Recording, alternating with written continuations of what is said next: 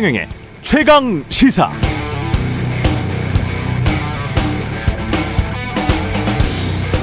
네, 어제도 말씀드렸습니다만 정부가 홍보하는 대로 경제가 좋아질 것인가, 기업이 살아날 것인가, MOU 수십조 체결하면 그게 그대로 수익이 되는가. 역대 정부 모두 어디 국빈 방문하면 수십조 원이 마치 넝쿨채 굴러 들어올 것처럼 홍보하고 언론은 아무 생각 없이 그렇게 수십조 원이 확 들어와서 큰 성과가 있는 것처럼 받았습니다마는 가장 정확한 것은 어디다? 예. 결국 주식시장 관련 기업들의 주가다라는 말씀을 어제 드렸습니다. 사우디아라비아 인프라 건설과 관련해서 가장 주목받는 곳은 건설주겠죠. 그 중에서 이른바 대장주라는 현대건설. 어제 주가 보니까 8% 가까이 하락해서 3만 4,500원. 2027년 7월 6만 원이 넘었었는데 최근 2년여간 조금 오르고 많이 내리길 반복하면서 거의 반토막 났습니다. 이른바 강원도 김진태 지사발 레고랜드 사태가 나기 전까지만 해도 지난해 여름 주가가 4만 9천 원대. 그런데 어제 주가는 3만 4천 5백원.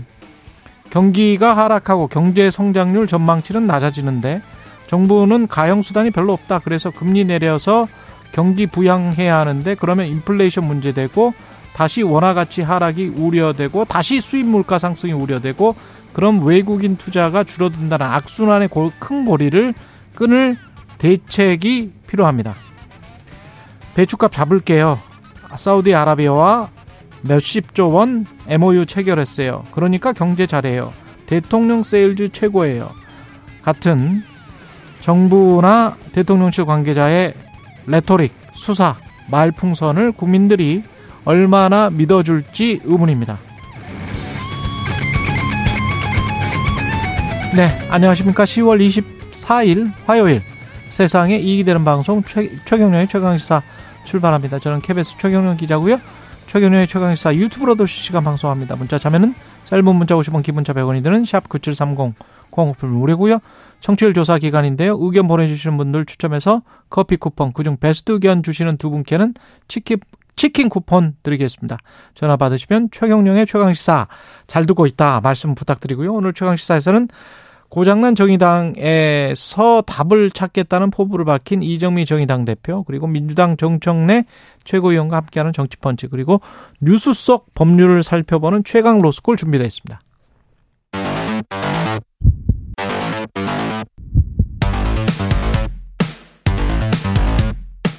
오늘 아침 가장 뜨거운 뉴스 뉴스 언박싱 자 뉴스 언박싱 시작하겠습니다. 민동기 기자 김민아 평론가 나와 있습니다. 안녕하십니까? 안녕하십니까? 예, 여당의 혁신위원장이 인요한 교수죠. 연세대학교 의학 의대 교수가 임명됐습니다. 네, 19세기 미국에서 온 선교사 유진벨의 증손자고요. 예. 2012년 대한민국의 기여한 공로를 인정을 받아서 특별 기화 1호의 주인공이기도 합니다. 전남 순천 출신이고요. 박근혜 대통령 당선인 인수위에서 국민대통합위원회 부위원장을 맡기도 했습니다. 아, 김기현 국민의힘 대표는 혁신위가 정권을 갖고 자율적, 독립적인 판단을 하게 될 것이다. 이렇게 얘기를 했는데 이건 나중에 실제로 봐야 될 것으로 보이고요. 어제 인 위원장이 기자들 앞에서 몇 가지 발언을 했거든요. 예. 이건희 전 삼성그룹 회장 발언을 인용을 했는데 뭐 와이프와 아이 빼고 다 바꿔야 한다. 이걸 인용을 하면서 국민의힘에 있는 많은 사람들이 내려와서 듣고 변하고 희생할 각오가 되어 있어야 한다. 이런 얘기를 했습니다. 그리고 혁신의 폭을 크게 하고 최근 신당 추진설이 불거진 이른바 비윤계와의 통합을 진행하겠다라는 그런 발언의 취지도 일단 하기도 했고요. 어, 그리고 혁신이 활동 방향과 관련해서는 당 안에서의 활동도 중요하지만 앞으로 대한민국 먹거리가 뭔지 살아나갈 길이 뭔지 어떻게 후대에 조금 더 좋은 세상을 물려줄 것인가 거기에 중심을 맞춰야 한다고 생각한다 이렇게 얘기를 했는데 어제 정치권에서는 이례적으로 뭐 논평 같은 게 상당히 적게 나오긴 했는데요. 예. 어, 전국 보건의료 산업 노조가 성명을 냈습니다. 음. 이거 좀 이례적인데 아마 연대 의대 교수기 때문에 그런 것 같습니다. 예. 인유한 교수는 국민건강보험을 사회주의적이라고 비판을 하고 국민건강보험이 사회주의적이다. 네. 그리고 예. 부자들을 위한 의료 서비스를 강화하자고 주장하는 그런 인물인데 이런 인사가 여당의 혁신위원장이라는 사실이 참담하다라고 비판을 했고요. 임명을 지금 당장 철회하라 이런 뭐 이렇게 비판적인 성명을 발표를 했는데 뭐 오늘 언론 보도를 쭉 보니까 왜 인 위원장인가 관련해서 뭐뭐 몇몇 보도를 보면은 뭐 김한길 위원장하고 뭐 친하다 뭐 이런 보도도 있고요. 아 그래요? 예, 여러 해석들이 좀 나오고 있습니다. 일단 뭐 논란성 발언 이런 건 조금 있다가 한번 더 얘기해야 될 것 같고. 예. 긍정적인 면이 없지 않아요, 이분이. 그러니까 어제도 말씀드렸는데 젊을 때는 이제 소위 이제 5.18 그, 어, 민주화 항쟁 당시에 시민군의 통역을 뭐 자임을 한다든가 그런 걸 통해서 활동한 바도 있기 때문에 예를 음. 들면 지금 이제 보수 유권자 일각에서 이제 뭐5.18 민주화 항쟁에 대한 어떤 뭐 아주 음모론이나 이런 거 제기하는 사람들 있지 않습니까? 그분들을 보수라고 하기는 좀 그렇죠, 사실. 그렇죠. 네. 그분들이 이제 선거 때 되면은 이제 뭐 보수 정당에 투표를 하니까 음. 이제 굳이 이제 보수 유권자라고 지금 말씀을 드렸는데 그렇죠. 그런 네. 분들이 그리고 이제 보수 정당에 막 영향력을 행사하려고 하고 뭐 이런 걸 합니다. 그래서 그분들에 대해서는 굉장히 단호합니다. 이분이 어떤 그 가진 어떤 그 생각이 그런 부분도 있고 또 그동안에 이제 어떤 매체에 비친 어떤 모습이나 이런 것들이 이미지가 좋아서 그런 장점을 만약에 이제 국민의힘이 잘 살리고자 한다면 그런 장점들을 잘 살리고자 한다면 잘 활용할 수 있는 카드가 될 거예요. 근데 어제도 말씀드렸는데 김기현 지도부가 그러한 각오, 그러니까 일분이 가진 장점을 잘 살리고 그러한 방향으로 당을 중도화시키려는 목적으로 이제 카드를 쓰려는 것이냐 아니면 당내에 예를 들면 뭐 하태경 의원이라든지 윤희숙 전 의원이라든지 이런 인사들을 혁신위원장 시키기는 부담스러워서 당외에 그래도 좀 어떻게 통제가 좀 될 수 있는 그러한 인사를 물색한 끝에 이미지도 좀, 어, 좀 관리가 되고 어느 정도 당내에 큰 파열음도 낼 수, 내지 않을 만한 인물로 선택한 것이냐라는 거에 대해서는 후자가 아니냐라는 의심이 있거든요. 근데 그 의심을 좀 뒷받침할 수 있지 않을까라는 발언이 어제 좀 있었던 게 예. 이제 인요한 위원장이 이렇게 얘기를 했습니다. 김기현 대표를 만나서 얘기를 해보니까 어, 참, 뭐, 큰 권한을 나한테 줬다. 이래도 음. 되는가 싶을 정도로 여러 가지 권한을 줬다라고 얘기를 하면서도. 그런데 또 반대 비슷한 그렇죠. 뉘앙스의 이야기도 그렇죠. 했더라고요. 그렇죠. 권한이 정확하게 어디까지인지는 모르지만 그러니까. 국민의힘에 많은 사람들이 너 내려와야 된다. 이렇게 얘기를 했어요. 그러니까 권한을 많이 줬다고 했는데 권한이 어디까지인지 모르겠다는 말도 해서 저도 그게 헷갈리더라고요. 그렇죠. 네. 그리고 네. 이제 지도부에서는 정확하게 총선의 뭐 공천이라든가 이런 부분에 대한 역할은 정확하게 아니다. 이렇게 선을 긋고 있고 인요한 위원장도 내 역할은 이론적인 것이다라고 얘기를 하고 있어요. 그러니까 이론적이라는 것은 지금 앞서 좀 말씀하셨지만 당이 갈 뭐 방향이라든가 좀 큰 틀에서 해당하는 어떤 어. 내용이다라는 거를 좀 한정 짓고 있는 거거든요. 예. 그럴 경우에 그럼 혁신이가 도출하는 어떤 내용이나 이런 것들이 정치적으로 관철이 될 수 있겠는가 라는 의문이 있고 인요한 위원장이 많은 사람들이 내려와야 된다 이렇게 얘기를 했는데 그렇죠. 만약에 정치적인 중량감이 있고 힘이 큰 사람이 이렇게 얘기를 했으면은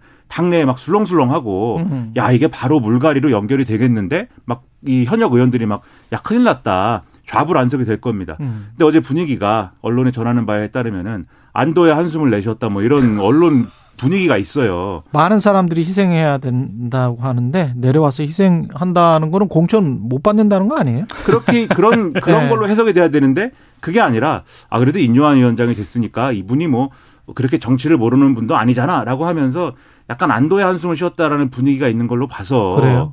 이게 어쨌든 어떤 맥락이다라는 거는 이 아까 말씀드린 후자의 맥락 그러니까 뭔가 이제 통제가 되는 맥락이라는 걸로 받아들여지는 게 아니냐 이런 우려가 있습니다. 그래서 이런 우려를 깨는 방향으로 혁신이가 가야 될 텐데 그렇게 갈 것인지를 앞으로 지켜보는 게 필요할 것 같은데 이제 말씀해 주시겠지만 아마도 논란성 발언들이 또 있어서 그런 것들이 또 국민들에게 어떻게 다가갈지를 또 지켜볼 필요가 있는 것 같아요. 그 국민건강보험은 사회주의적 이거는 이제 그 일반적인 제가 이 말들을 쭉 보니까 약간 미국 공화당 그 우파적인 생각을 많이 가지고 계시는 것 같더라고요. 보니까. 그러니까 뭐 네. 국민건강보험은 아까 짧게 소개를 해드렸고요. 예. 그러니까 5.18과 관련해서도요. 국민건강보험은 사회적이라는 생각은 글쎄요. 이거 국민건강보험을 박정희 전 대통령이 만들지 않았나요? 그렇습니다. 예. 그리고 5.18과 관련해서도요. 음. 어, 조금 고개가 갸우뚱해지는 그런 대목이 있습니다. 예. 유튜브 방송에서 어, 최강 시사에도 출연을 했던 이정현 전 의원하고 함께 출연을 했는데 1980년 5.18 데모만 하는 거기에 머물러 있으면 안 된다. 인권도 중요하지만 치안이 얼마나 중요한데 이런 음. 발언을 하기도 했고 아, 그리고 고성국 씨 유튜브에도 출연을 해서요. 예. 5.18 유공자에 대해서는 의문이 많다. 그거 한번 봐야 하지 않겠느냐 이런 발언도 했습니다. 그리고 또 다른 인터뷰에서는 백선엽 장군을 6.25 때 이 나라를 지켜낸 영웅 아닌가라고 이제 얘기를 하면서 일부 국민들은 일본 사관학교를 나왔고 또 일제 강점기 장교를 했다고 친일파 군인이라고 깎아내린다 이렇게 주장을 했습니다. 그리고 2017년 기독일보에 소개된 강연에서는요. 링컨 대통령이 박정희 대통령보다 100배 더 독재했다. 미국 사람들은 링컨이 잘못한 부분은 땅 속에 묻어버렸다. 남 잘 된 것을 축복해주고 축하해주고 그런 문화로 좀 바뀌었으면 좋겠다. 이런 발언들을 과거에 했습니다. 예. 그래서 이런 발언들을 비춰봤을 때 일단 국민의힘을 또 새롭게 혁신하겠다는 그 직무를 맡고 있는 거 아니겠습니까? 예. 얼마나 바뀔까 이런 의문이 하나 들고요. 또 하나는 이게 가장 근데 기독교 근본주의 같은 이야기가 좀 이상한 이야기를 했던데. 아, 또 하나는 예. 말씀을 드리면 예. 성경 말씀에서 어, 이탈하면은 후천성 면역 결핍증이 걸린다. 이런 아, 발언도 있거든요. 제가 말을 잘못했네요. 이건 기독교 근본주의도 아니고 이거는 그냥 틀린 말이에요. 그렇습니다. 예, 그러니까 60, 의학적으로 이게 말이 예, 안 되는 거예요. 말, 말도 안 되고 과학적인 예. 이야기도 안, 아니고 의대 교수가 66권 성경 말씀에서 일탈하면 후천성 면역결핍증이 걸린다. 이거는 이거는 굉장히 편견이 가득한 이야기인데요. 그리고 또 하나는요. 나이 음. 많으신 분들이 보면 약간 좀 또 기분 나쁘실 발언도 했는데 예. 한국 남자는 60이 넘으면 별로 쓸모가 없다. 이런 얘기도 했습니다. 근데 이제 뭐 한국 남자 60 넘으면 뭐 이런 류의 얘기는 제가 볼 때는 뭐 일종의 우스개 섞어서 하는 얘기가 어, 가까운 것 같고 예. 그러니까 좀 자조적인 거잖아요 그런 그렇죠. 얘기는 예. 그런 맥락을 좀 봐야 될 것 같고 그 다음에 이제 뭐 국민 건강보험 이런 얘기는 정책적인 부분이 있는 것이기 때문에 해명 들어봐야 됩니다 그렇죠. 이거는 예. 그러니까 지금 사회주의적이다라고 얘기하는 건 제가 볼때 잘못된 얘기고 예. 근데 이 글에서 이제 얘기하려고 했던 게 수가가 자체적으로 이제 낮고 이제 의사 입장에서 한 얘기 같아요 아, 아. 그래서 요거는 정책적으로 지금도 이렇게 생각하는 건지 예. 그러면 국민 건강보험을 없애고 지금 민간 제 도로 도입을 해야 되는 건지 음. 물어볼 필요가 있는 것 같은데 나머지 얘기들은 이거는 이제 지금 이제 이분이 가진 정치관이나 이런 것들이 너무 극우적으로 이제 그렇죠. 기울어져 있는 거 아니냐라는 네. 의심을 갖게 하거든요. 음. 예를 들면은 방금 말씀하신 이제 그 성경 말씀에 따르지 않으면은 뭐 후천성 면역 결핍증에 걸린다라는 식의 얘기 이게 이제 무슨 얘기냐 싶으실 수 있는데 이거는 성소수자 관련 얘기입니다. 이게 그렇죠. 이게 보면은 결국은 이거는 대표적인 혐오성 발언으로 될 수가 있는 거거든요. 해석을 그렇죠. 하면은. 예. 그러니까 그런 것들에 대해서는 제가 볼 때는 지금 여당이 필요로 하는 혁신의 방향에 맞지 않는 것이기 때문에 이런 것들이 언론에 지금 보도가 되고 논란이 됐다라고 하면은 그때 과연 그런 맥락에서 한 말인지 아니면은 뭐 오해가 지금 있는 것인지 명확하게 입장을 밝히고 거기에 대해서 뭐 잘못 생각했다든지 뭐 잘못 얘기했다든지 뭐 해명을 하든지 아니면 사과를 하든지 조치가 필요할 것 같고요. 그리고 지금 민요한 위원장이 그 지금 이 계속 때 되면 과거에 이제 박근혜 이제 대통령 때도 이제 그 관련해서 캠프에 이제 이 활동을 했다든지 이런 이력들이 있지 않습니까? 네, 이수위에 참여했었죠. 때 되면은 정치 활동을 하려고 하는 그런 단계들이 있었거든요. 그 단계에 이제 들어가면서 계속 이런 무리한 발언들을 사실 한 겁니다. 음. 그러니까 제가 볼 때는 이 평론가 입장에서 볼 때는 정치에 입문하려고 하는 과정에서 나온 무리한 발언들일 가능성이 제가 볼 때 있는 것 같거든요. 이런 지 발언들이? 그렇죠. 예. 지금도 마찬가지예요. 사실은 혁신위원장 하는 이유에 대해서 기자들이 물어봤습니다. 서, 이 서울 서대문구 갑의 출마 이 영입 얘기가 있는데 계속 아, 실제로 있었습니다. 아, 그래요? 예, 출마 얘기가 있고 아. 영입 얘기가 있는데 이분이 정치에 관심이 있었군요. 그렇죠. 그런 입장인 상황에서 국민의힘의 혁신을 주도할 수 있는 상황이 냐라고 물었을 때 그 얘기는 어쨌든 혁신이 하는 게 우선이기 때문에 일단은 내려놨다라고는 얘기를 했습니다만 이런 전반적인 게 다 어떤 정치적 문제와 연결될 수 있는 것이기 때문에 혁신 의지와 직결되는 거거든요. 여기에 대한 입장이 명확하게 해명을 하기를 바라고 있습니다. 정확한 워딩은 66권 성경에서 이탈하면 이렇게 이야기를 했었잖아요. 네. 근데 그런 식으로 따지면 사실 뭐 고린도서나 이런 데를 보면 뭐 여자는 교회에서 말을 하려면 남자의 허락을 받아야 돼요. 성경에 따르면. 그럼 거기에서 이제 이탈하는 사람들이 아마 어 100%일 것 같은데 교회에서 다 지금 말하잖아요, 여자들이. 남자 허락 받고 말하지는 않거든요. 음. 근데 이제 그러면은 후천성 면역 결핍증 걸린다 뭐 이런 이야기잖아요. 그러니까는 그런 네. 그런 식의 논쟁이 있지 않습니까? 음. 성경을 문자 그대로 해석할 경우에 과연 그러니까. 이제 현대에 적용할 수 있는 게 동성애가 나오죠. 한 두 번 정도 나오지만 다른 것도 나옵니다. 여자 금부치 같은 거 하면 안 된다. 뭐 이런 이야기도 나와요. 그렇죠. 네. 그래서 네. 이제 모든 기독교인들이 그렇게 생각하지 않기 때문에 그렇죠. 그렇기 때문에 기독교인들의 그런 의향이나 이런 것들 전반적으로 우리가 폄훼하거나 이런 게 아니라 음. 굳이 이렇게 얘기하는 이제 의도나 그러니까. 그런 생각이라는 게 뭐냐를 지금 묻는 거거든요. 그 예. 그 말씀을 드리는 거다라는 거죠. 이재명 당대표는 어제 당무에 복귀했고요. 여야정 3자 회동을 제안했습니다. 역제안을 한 거죠. 역제안을 했고 예. 국민의힘은 예. 이 역제안에 대해서 부정적이고 부정적이고 어, 대통령실은 이미 이제 사우디 국빈 방문하기 전에 여기에 대해서 부정적인 입장을 밝혔고요. 그리고 이제 이재명 대표가 어제 당무에 복귀하면서 몇 가지 발언을 했는데 윤 대통령에게는 국정 기조를 전면 쇄신할 것을 요구를 했고 그리고 내각 총사퇴 시켜야 한다 이런 부분을 또 주문을 했습니다. 아, 그리고 정부 예산안 원점 재검토를 촉구를 했는데요. 뭐 그냥 언젠가 좋아지겠지라고 막연하게 기대만 할 게 아니라 정부가 할 수 있는 최대의 노력을 기울여야 한다. 재정 지출을 확대를 해야 한다. 이런 점을 강조를 했습니다. 그리고 정부 의대 정원 확대 추진에 대해서는 협력하고 함께 노력해서 해결해 나가겠다라는 입장을 밝히긴 했는데 전제가 있습니다. 지금까지 했던 것처럼 던졌다가 안 될 것 같으면 슬그머니 처리하지 말고 반드시 실천하길 기대한다 이런 입장을 밝혔고요. 그리고 이제 관심을 모았던 언론들의 관심을 모았던 당 내부 문제에 대해서는 체포동의안 처리 과정에 일로 더 이상 왈가왈부하지 않기를 바란다라고 얘기를 했고요. 특히 국민들의 삶이 절박하다 그런 문제로 우리 역량을 소진하고 시간을 보낼 만큼 보낼 만큼 현실이 녹록하지가 않다 이렇게 얘기를 했습니다. 이 문제는 음. 이재명 대표의 발언으로 아마 어느 정도 일단락 될 것으로 일단 전망이 되고 있습니다. 일단은 뭐 언론도 그렇고 이제 많이들 이제 주문을 했던 게 이재명 대표의 복귀 일성은 어쨌든 민생과 통합이어야 된다라고 주문을 했는데 대략적으로는 거기에 이제 맞는 발언이었던 것 같고요. 그리고 이제 정부 여당에 대해서 강하게 일단은 뭐 비판을 하는 과정이었는데 조금 눈여겨봤던 거는 의대 정원 확대 추진한 거에 대해서 정부 여당이 어쨌든 이런 방향으로 추진을 한다고 했을 때 사실은 민주당 정부도 못한 건데 음. 이렇게 추진을 해서 달성한다고 하면 나는 그건 칭찬하고 싶다 이렇게 얘기를 했거든요. 음. 그러니까 여기에 대해서는 이제 야당도 만약에 이제 한다고 하면은 거기에 대해서 협조의 의사를 어느 정도로 이제 밝힌 걸로도 볼 수 있기 때문에 저는 그런 모습을 앞으로도 이제 보여가면은 제가 볼 때는 국민의 신뢰를 이제 많이 획득할 수 있다고 생각을 합니다. 다만 이제 조금 이제 이 앞으로도 이제 지켜봐야 될 거는 이제 김기현 대표가 어쨌든 만나자고 한 거잖아요. 민생 관련해서 회담하자고 한 건데 여기에 대해서 이 만나자라고 그럽 그럽시다라고 한 게 아니고 대통령까지 이제 삼자 회담하자라고 이제 역제안한 건데 이게 이 서로 간의 어떤 뭐 그 어떤 진정성을 에 대해서 물고 물리는 뭐 이런 얘기보다는 할 수 있는 건 다 했으면 좋겠어요. 민생을 앞두고 뭐 서로 서로 뭐 안 만나기 위한 핑계만 얘기하는 그런 이 돌림 노래 같은 걸 할 필요는 없는 거 아닙니까? 그러니까 이재명 대표는 대통령 만나자고 했는데 김기현 대표는 거기에 대해서 대통령하고 만나지 말고 나랑 만납시다 이렇게 얘기하는 거고 그것도 이재명 대표는 김기현 대표 안 만나 안 만나는 얘기하기 위해서 그러면 대통령까지 같이 만납시다 야, 얘기하는 것처럼 되면은 이제 모두가 안 만나는 것처럼 되니까 예. 이걸 역으로 다 만납시다 이렇게 만들어가는 게 훨씬 더 좋은 거 아니겠습니까? 그런 방향으로 문제를 풀어봤으면 좋겠다라고 생각을 합니다. 예.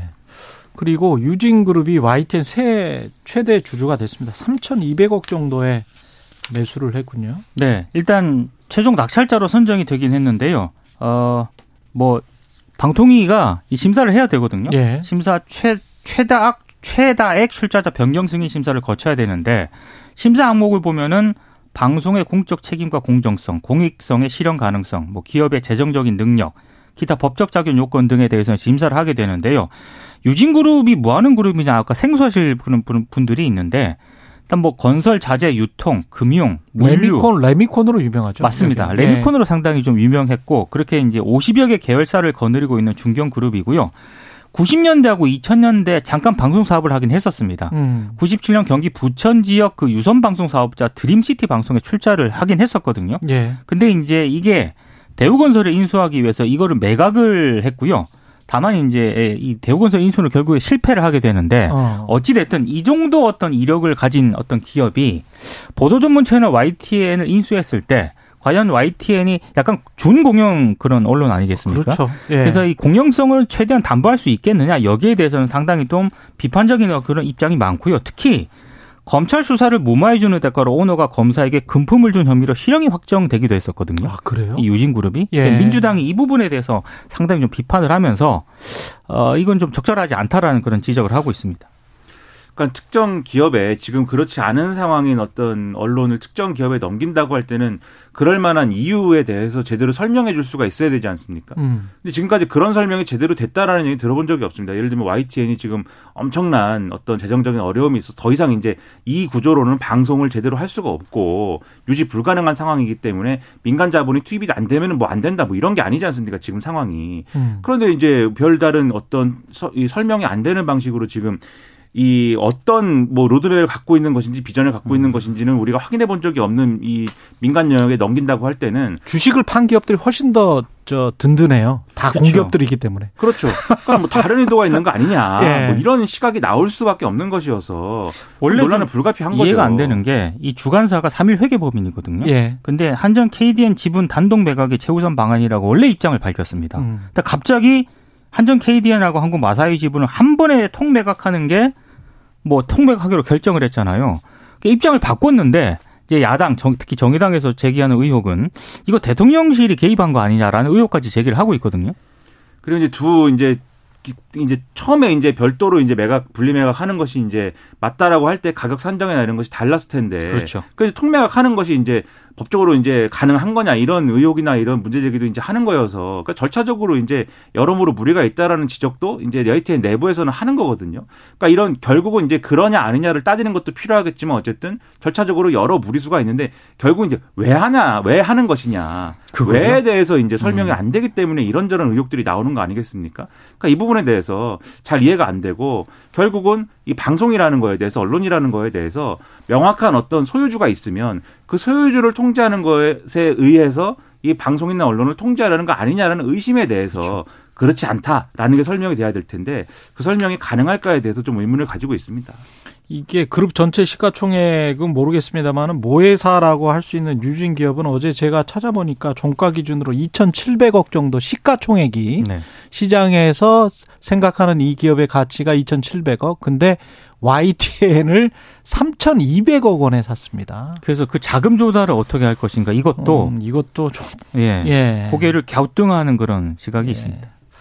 좀 이상합니다. 뉴스 언박싱 민동기 기자 김민아 평론가였습니다. 고맙습니다. 고맙습니다. KBS 1라디오 최경영의 최강시사 듣고 계신 지금 시각 7시 41분입니다. 오늘 하루 이슈의 중심. 당신의 아침을 책임지는 직격 인터뷰. 여러분은 지금 KBS 1라디오 최경영의 최강 시사와 함께하고 계십니다. 네, 창당 11주년 맞이한 정의당 왜 존재해야 하는지 답을 만들겠다면서 쇄신 의지를 강조하고 있는데요. 지도부 해법은 뭔지 이정미 대표에게 직접 들어보겠습니다. 안녕하세요. 네, 안녕하세요. 예, 이정미 표 자강론이 실패했다. 강서구 선거를 보니까 뭐 이런 평가가 나오고 있는데 어떻게 보십니까? 어, 사실 이번 강서 보궐선거가 굉장히 어려운 선거였습니다. 뭐 윤석열 정부에 대해서 이번에 확실하게 경고장을 날려야 된다는 주민들의 의지가 굉장히 높았고 그 틈바구니 안에서 정의당을 그래도 지지해 줘야 된다라고 하는 어떤 뚜렷한 행보들을 저희들이 잘 보여주지 못한 것에 대한 철저한 자성이 필요하다고 생각이 듭니다. 근데 이제 어 자강론이라고 하는 것은 어, 하나의 과정입니다. 우리 당이 무엇을 하려고 하는 당이냐를 명확하게 보여주어야 그 중심을 세워놓고 또 폭넓은 연대연합도 가능하다고 생각이 들거든요. 어, 사실 뭐 양당에 동의 안 하는 어, 중도층들이 상당히 있지만 단순히 그 양당 바깥에 있다는 그 사실만으로 어 그 양당을 지지하지 않는 분들이 다 또 결집하는 것은 아니라고 봅니다. 어, 그 당이 투자할 만한 어떤 가치가 있는지, 어떤 비전을 가지고 있는지 이런 것들을 보여드려야 하고 어, 그것을 찾아나가는 과정에 지금 있다. 저희들은 이렇게 생각을 하고 있습니다. 두 가지로 나누셨단 말이죠. 그러니까 강서구 같은 경우는 확실한 경고장을 윤석열 정부에게 보내줬다. 근데 정의당을 지지하는 세력은 분명히 어 어딘가에 중도에 존재를 한다. 중도 양당을 다 지지하지 않는 세력이 근데 확실한 네네. 경고장을 보내주는 거하고 네. 정의당을 지지하는 사람들하고 네. 겹칠 수도 있지 않습니까? 예, 그렇습니다. 사실 이 예. 양당 체제 안에서 정의당의 입지는 항상 그 위협을 받아왔고 어려움을 가져왔습니다. 예. 그런데 어, 뭐, 한때는 이 진보 정치가 그래도 우리 사회에 대한민국에 꼭 필요한 정당이기 때문에 네. 그 과정에서도 이 당을 일단 어 투자를 하고 키워줘야 된다라고 하는 마음들이 움직여 왔다고 생각을 하거든요. 음. 그런데 어 기존의 정의당에게 지지를 보내셨던 분들 중에서도 상당히 많은 분들이 어 이번 보궐선거에 선택하지 않았던 것은 소위 정, 어, 정의당에게 우리가 그래도 지속적으로 지지를 보내주고 어, 투자를 해야 된다라고 하는 그런 유인을 저희들이 더 만들어내지 못했던 측면들도 상당히 있다고 보여집니다. 민심은 정부에 대한 확실한 경고장이 우선순위였다라고 분명히 말씀을 하셨는데 진보 네. 전체의 효용성이 확실한 경고장과 어떻게 중첩되지 않으면 그러면 민심도 이쪽으로 진보 정치의 효용성 쪽으로 오지 않는 거 아니에요? 우선순위가 네. 민심이 확실한 경고장이라면? 네. 어, 사실 뭐, 그, 거대 양당들이 서로가 서로를 심판하는 선거들을 계속 해왔습니다. 네. 근데, 네. 어, 그 과정에서, 어, 사실 이제, 어, 정의당과 같은 정당, 이 정당에 대해서, 그래도 저, 어, 저 정당을 좀 살려놔야 된다라고 하는 마음 한편에, 어, 국민들의 요구도 좀 분명히 있었다고 생각이 들거든요. 그리고 이번에, 어, 보궐선거 결과를 보셔서도 알겠지만, 어, 국민들 입장에서 이번 선거에서 국민의힘이 이길 거라고 생각하시는 분들은 그다지 많지 않았습니다. 제가 그 거리에 나가봐도. 어, 그래서 압도적으로 민주당이 이제 승리를 하지 않았습니까? 그럴 때, 어, 그 과정에서도 민주당은 이번 판에 뭐 심판 선거가 됐고, 승리를 했고, 하지만 또 일정하게 정의당도 지지해 줘야 된다. 이 마음을 끌어내는 그것이 지금 이 양강 구도 사이에서 정의당이 해야 될 굉장히 어려운 어, 그 과정인데 이것이 이번에 충분하지 못했다라고 하는 것이 드러난 것이죠. 지금 대한민국에서 그렇다고 해서 모든 심판 선거가 계속되기 때문에 음. 제3당 뭐그 어 양당 이해 정당 이런 정당이 필요가 없다 이렇게 생각하시는 분들은 또 없거든요. 그리고 투표장에 나가지 않으신 어, 그런 투표를 하지 않으신 분들 이런 분들도 어, 이번에는 그런 굳이 내가 양당 중에 누구를 선택하는 선거를 하지 않는다 하더라도 어, 투표장에 나와야 나와서 정의당을 그러면 이번엔 좀 지지를 해줘야 되겠다 이런 마음도 불러일으키는 것도 굉장히 중요한 어, 요소였다고 생각하는데 그런 것들도 저희가 충분히 좀 끌어내지 못했던 것도 있다고 생각이 듭니다. 그 외부 환경이 굉장히 좀 어렵다 그 말씀은 맞는 것 같은데 내부적으로는 문제가 없었습니까? 내부적으로는 저희가 이제 어 제가 어, 당대표 취임한 지 1년이 되었고, 예. 사실 굉장히 위기 속의 정의당을 다시 이제 일으켜 세우는 역할이 저에게 주어졌습니다. 그런데, 어, 정의당 10년 역사 속에서 뭐, 앞으로, 어, 진보 정치의 미래를 어떻게 그려갈 것인가, 이런 것들도 좀 뚜렷하게 세워나가고, 당 내에 그 미래에 대해서, 어, 생각하시는 어떤 방향성들이, 어, 이견이 상당히 있는 당원들 그리고 당내 어떤 그 의견 그룹들 이런 분들의 의견들을 하나로 좀 모아내서 뭔가 어 당이 좀 국민들 앞에 아 저 당이 뭔가 이렇게 뚜렷한 방향을 갖고 함께 잘 움직여 가고 있구나 이런 것들을 잘 보여드리지 못하고 어떻게 보면은 당내 여러 가지 의견들이 계속 충돌하는 모습들 이런 것들을 어 보여드려 왔던 과정 이런 것들 속에서 아 저 정의당이 지금 어떤 길로 가려고 하는지 이런 물음표를 계속 만들어 왔던 이런 과정들도 이번 보궐선거에 어 분명히 반영이 되지 않았을까 그런 생각이 듭니다.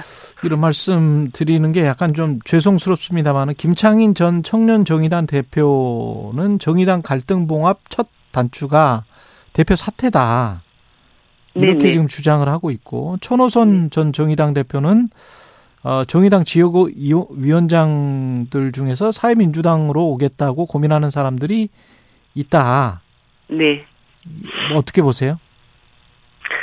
글쎄요, 그, 뭐, 지금 당의 해법에 대해서 여러 가지 갈래의 의견들이 나오고 있습니다. 네. 사실 어뭐 김창인 전 그 대표가 그런 요구들이 있고 있고 나서 뭐 저도 여러 가지 해법에 대해서 고민을 안 해본 것은 아니지만 일단 뭐 당의 의원단 회의라든가 그리고 강해시도당 어 연석회의, 강해시도당 위원장들의 연석회의 이런 과정을 통해서 어 지금 당장은 사퇴가 해법이 아니라 어 당이 다음 길을 어떻게 갈 것인지에 대한 매듭을 일단 짓는 것이 필요하다. 이런 요구들이 있었고, 원래 저희들이 11월 달에 이제 재창당 대회를 앞두고 있습니다. 그래서 저도 그 재창당 대회까지 당내 여러 가지 이견들을 좀 하나로 모아 나가고, 애초에 정의당이 이야기를 했던 우리 시대의 가장 큰 마주하고 있는 위기들에 대한 해법을 제시를 하고 그 속에서 당의 중심을 세우고 나서 총선 과정에서는 더 폭넓은 연대연합의 길을 통해서 총선에 어, 어떤 돌파구를 찾아 나가는 이런 해법까지는 제가 무슨 일이 있어도 만들어 놓겠다 이렇게 약속을 드린 바가 있습니다. 더 넓은 연대 연합의 길을 말씀을 하셨는데 그 천호선 전 정의당 대표, 사회민주당 지금 사무총장이죠. 진보의 세속화를 주장을 하고 있단 말이죠. 이거하고 더 넓은 연대 연합의 길은 맥락이 같은 것 같은데 어떻게 보세요? 그 진보의 세속화라고 하는 그 자체는 예. 소위 진보 정당이 자신의 가치를 분명히 지키면서도 그러니까 우리만 옳다는 식의 등대 정당을 하지 않겠다는 현실주의 정치라고 생각을 합니다. 그리고 네. 이것은 정의당이 창당할 당시에 우리는 대중적인 진보 정당으로 나아가겠다. 이 선언 속에 이미 아, 그러한 의미가 다 담겨져 있었다고 봅니다. 어, 정의당이 원내에서 그 어, 의회 활동을 하면서 중요한 것은 시민들의 삶을 한 발짝이라도 더 나아갈 수 있도록 만드는 문제를 해결하는 그런 어떤 역할을 해야 된다고 할 때 결국은 그 국회 안에 있는 여러 정당들과 어떤 때는 대립의 대상이긴 하지만 또 어떤 때는 협력의 대상이기도 하지 않습니까? 네. 저는 어 정의당이 여러 가지 뭐 여섯 명이라고 하는 굉장히 작은 소수 정당이지만 실질적인 입법 성과도 내왔고 뭐 21대 국회 같은 경우에도 그 어려웠던 중대재해 처벌법 같은 것도 저희들이 통과를 시켜서 산업 안전 사회를 만들어 나가기 위한 어떤 성과물도 어, 이루어왔던 것처럼 그러한 식의 어떤 연대연합이라고 하는 것은 어떻게 보면 정치의 근본적인 그 본령 같은 거라고 생각을 합니다. 우리만 옳다고 주장해가지고 뭐 문제는 해결할 수 없는 이런 정당은 존재할 이유는 없기 때문에 뭐 그러한 어떤 가치를 정의당이 배반한 적은 없지 않나 그런 생각을 하고 있습니다. 대표님 개인 행보도 궁금한데 내년 총선에서 인천 연수 울로 출마하십니까?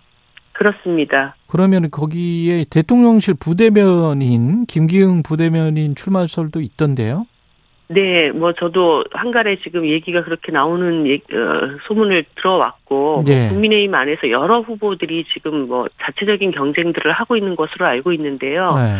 뭐 중요한 것은 연수 의뢰 그분이 오는가 아닌가를 떠나서 어 정말 이 이후 22대 의회를 어 입법부와 행정부가 서로 견제하고 협력하는 그런 구조가 아니라 용산 대통령실에 어떤 하청기관처럼 만들려고 하는 대통령실 그 윤석열 대통령의 어떤 의중이 관철되는 그런 공천이 이루어진다고 한다면 어, 저는 시민들이 그거 결코 용납하지 않을 거라고 봅니다. 그리고 그 지금 거론되는 분이 이 지역의 주민들과 어떤 호흡을 해왔고 어떤 정치적인 뭐 비전을 보여줬는지 그런 것들이 지금 전혀 없기 때문에 시민들도 굉장히 의아해하고 있는 그런 상태입니다. 예. 11월에 재창당 대회까지 가장 시급하게 해결해야 될 과제는 뭡니까?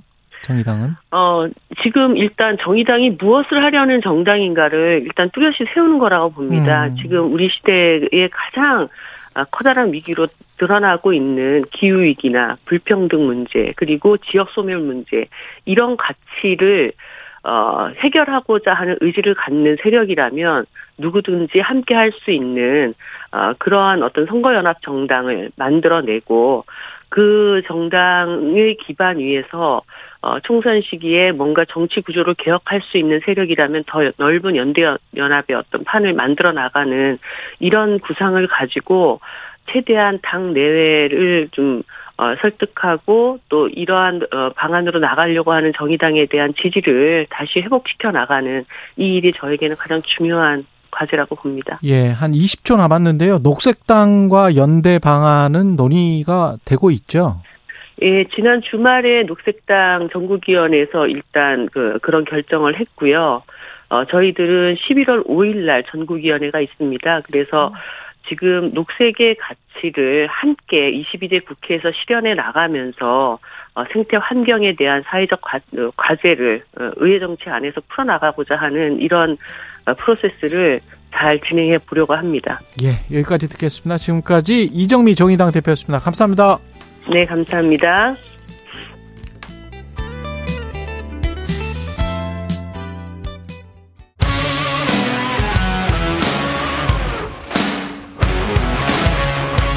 오늘 하루 이슈의 중심 최경영의 최강 시사.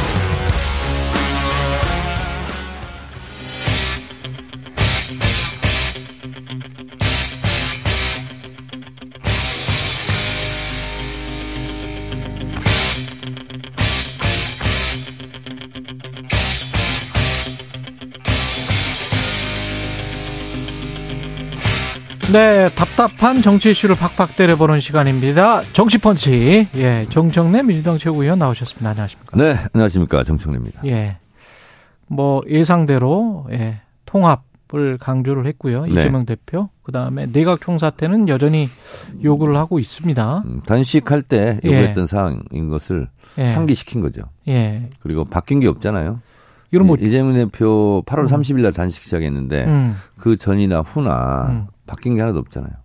이거 뭐 주요 할이라고 보십니까? 내각 총사태 같은 경우는? 어, 윤석열 대통령은 모르쇠 어. 어, 마이동풍이겠지만 예. 국민들의 뜻을 대변해야 되는 야당으로서는 음. 해야 될 일을 하고 해야 할 말을 하는 거죠. 음. 그리고 정확히 이런 워딩도 있었습니다. 체포동의안 처리 과정 일로 더 이상 완과하지 말라. 이거는 정확히 이제 그거는 다 지나간 일이다 이런 걸까요? 음, 왈가 왈부는 예. 가부를 말하지 말자. 그렇죠? 예. 그렇잖아요. 예. 가가 우리가 가결할 때 가짜고 음. 부결할 때 부짜잖아요. 음. 어 그래서 지금은 음, 국민들의 삶이 더 고단하니 음. 잠시 미뤄두자. 이제 이런 거고요. 잠시 미뤄두자. 네. 그리고 어 저는 음, 이 대상이 됐던 분들이 네. 국감장에서의 맹활약 음. 그리고 이재명 대표 공격하고 비난한 것처럼 음. 이제 반대로 내부 총질 하지 말고 음. 밖으로 총구를 돌려서 윤석열 정권을 향해서 폭정과 무능에 대해서 비판하는 그런 일을 기대합니다. 그렇게 하면 만회가 될까요? 지도부 입장에선? 음, 음, 저희는 이제 그걸 기대를 하고요. 예. 음, 그리고 단결 단합이 무언칙한 음. 단결 단합이 아니라 어, 민주당의 정체성 깃발을 들고 음. 어, 같이 나아가자 이런 의미고요.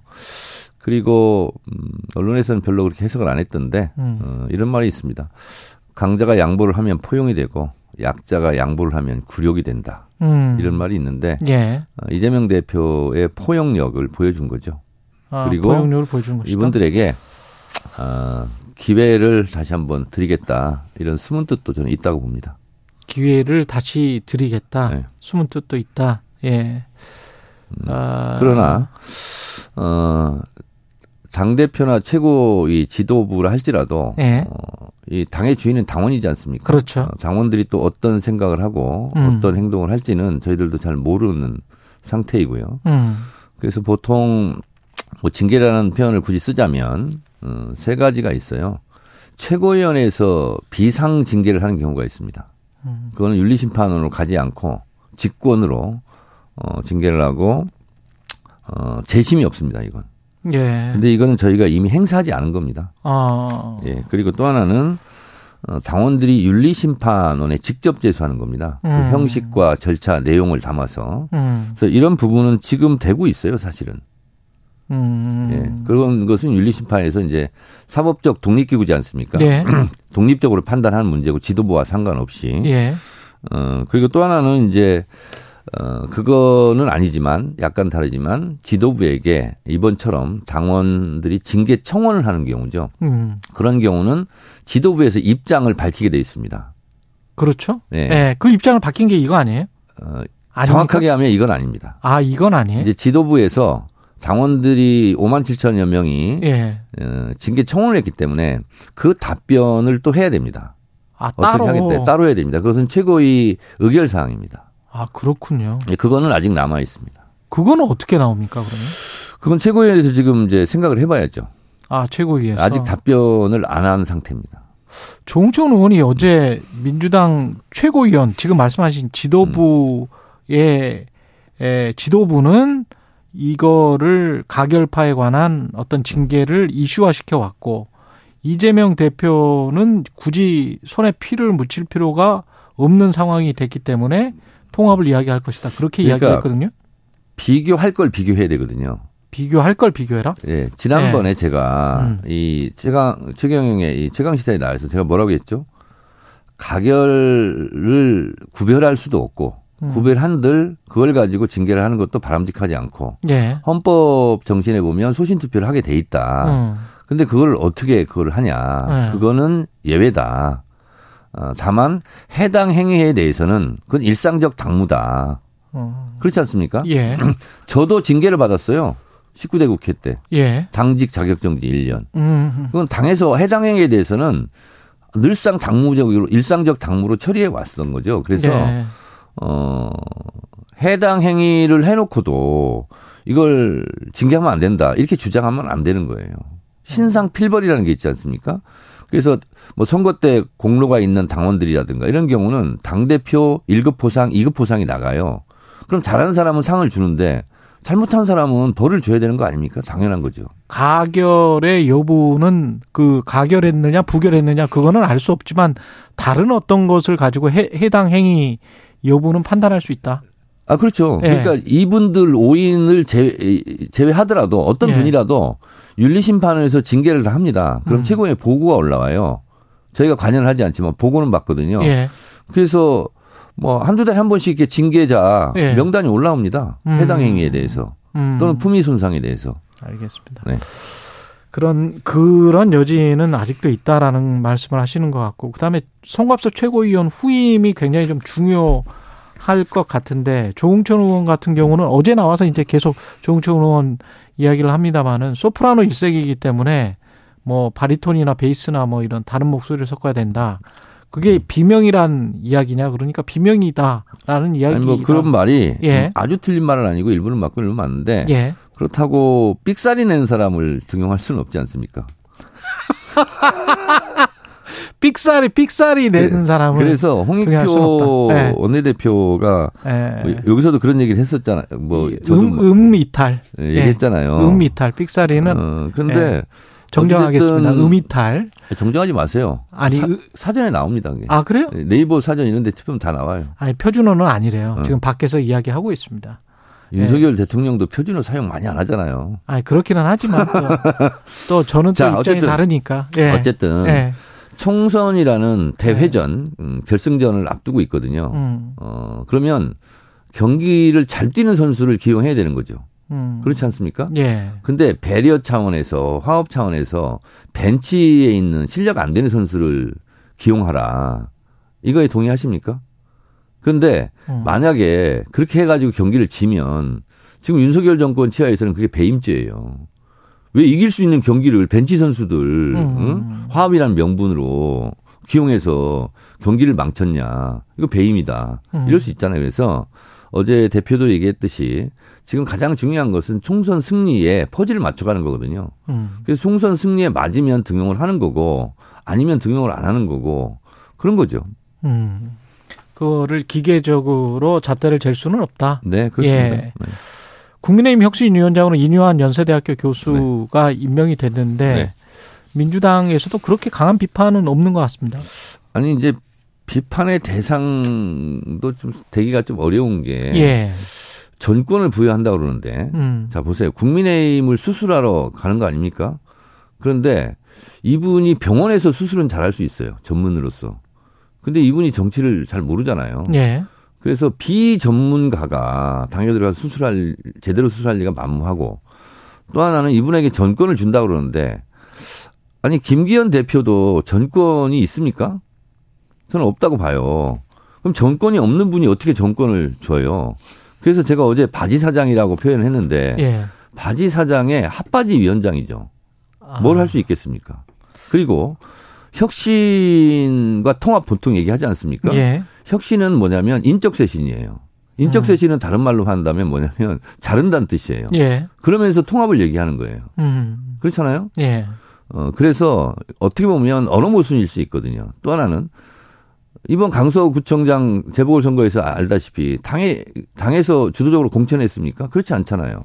사면복권 이후에 사실상 대통령이 한 거 아닙니까? 음. 그렇게 해서 혁신위가 만들어졌잖아요. 그러면 가장 혁신할 대상은 윤석열 대통령이에요. 윤석열 대통령을 혁신시킬 수 있겠습니까? 김건희 여사를 혁신시킬 수 있겠어요?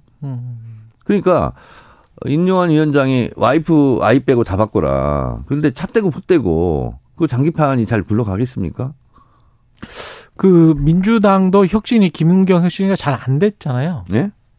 안안 된 건 아니에요? 아니, 그러니까 혁신 위원장이 들어와서 네. 성공한 사례가 별로 없습니다. 성공한 사례가 없다. 네. 그래서 네. 이거는 이뇨한 혁신이도 마찬가지일 것이다. 말로는 그냥 그렇다고 혁신이 뭐네 이렇게 하지만 네. 결국은 뭐냐면 자르면서 잘 지내라.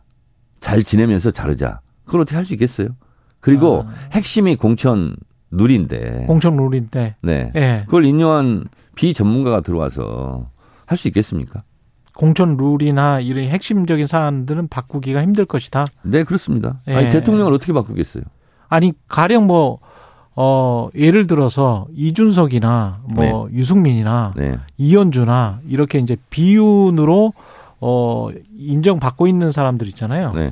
그런 사람들을 뭐 전면에 등용한달지 혁신이가 만약에 그런 조치를 하면 인사적으로 근데 그거를 정권을 준다고 했는데 김기현 대표가 네. 막을 수도 없는 거 아니, 아니에요? 정권을 정권이 있어야 정권을 주죠.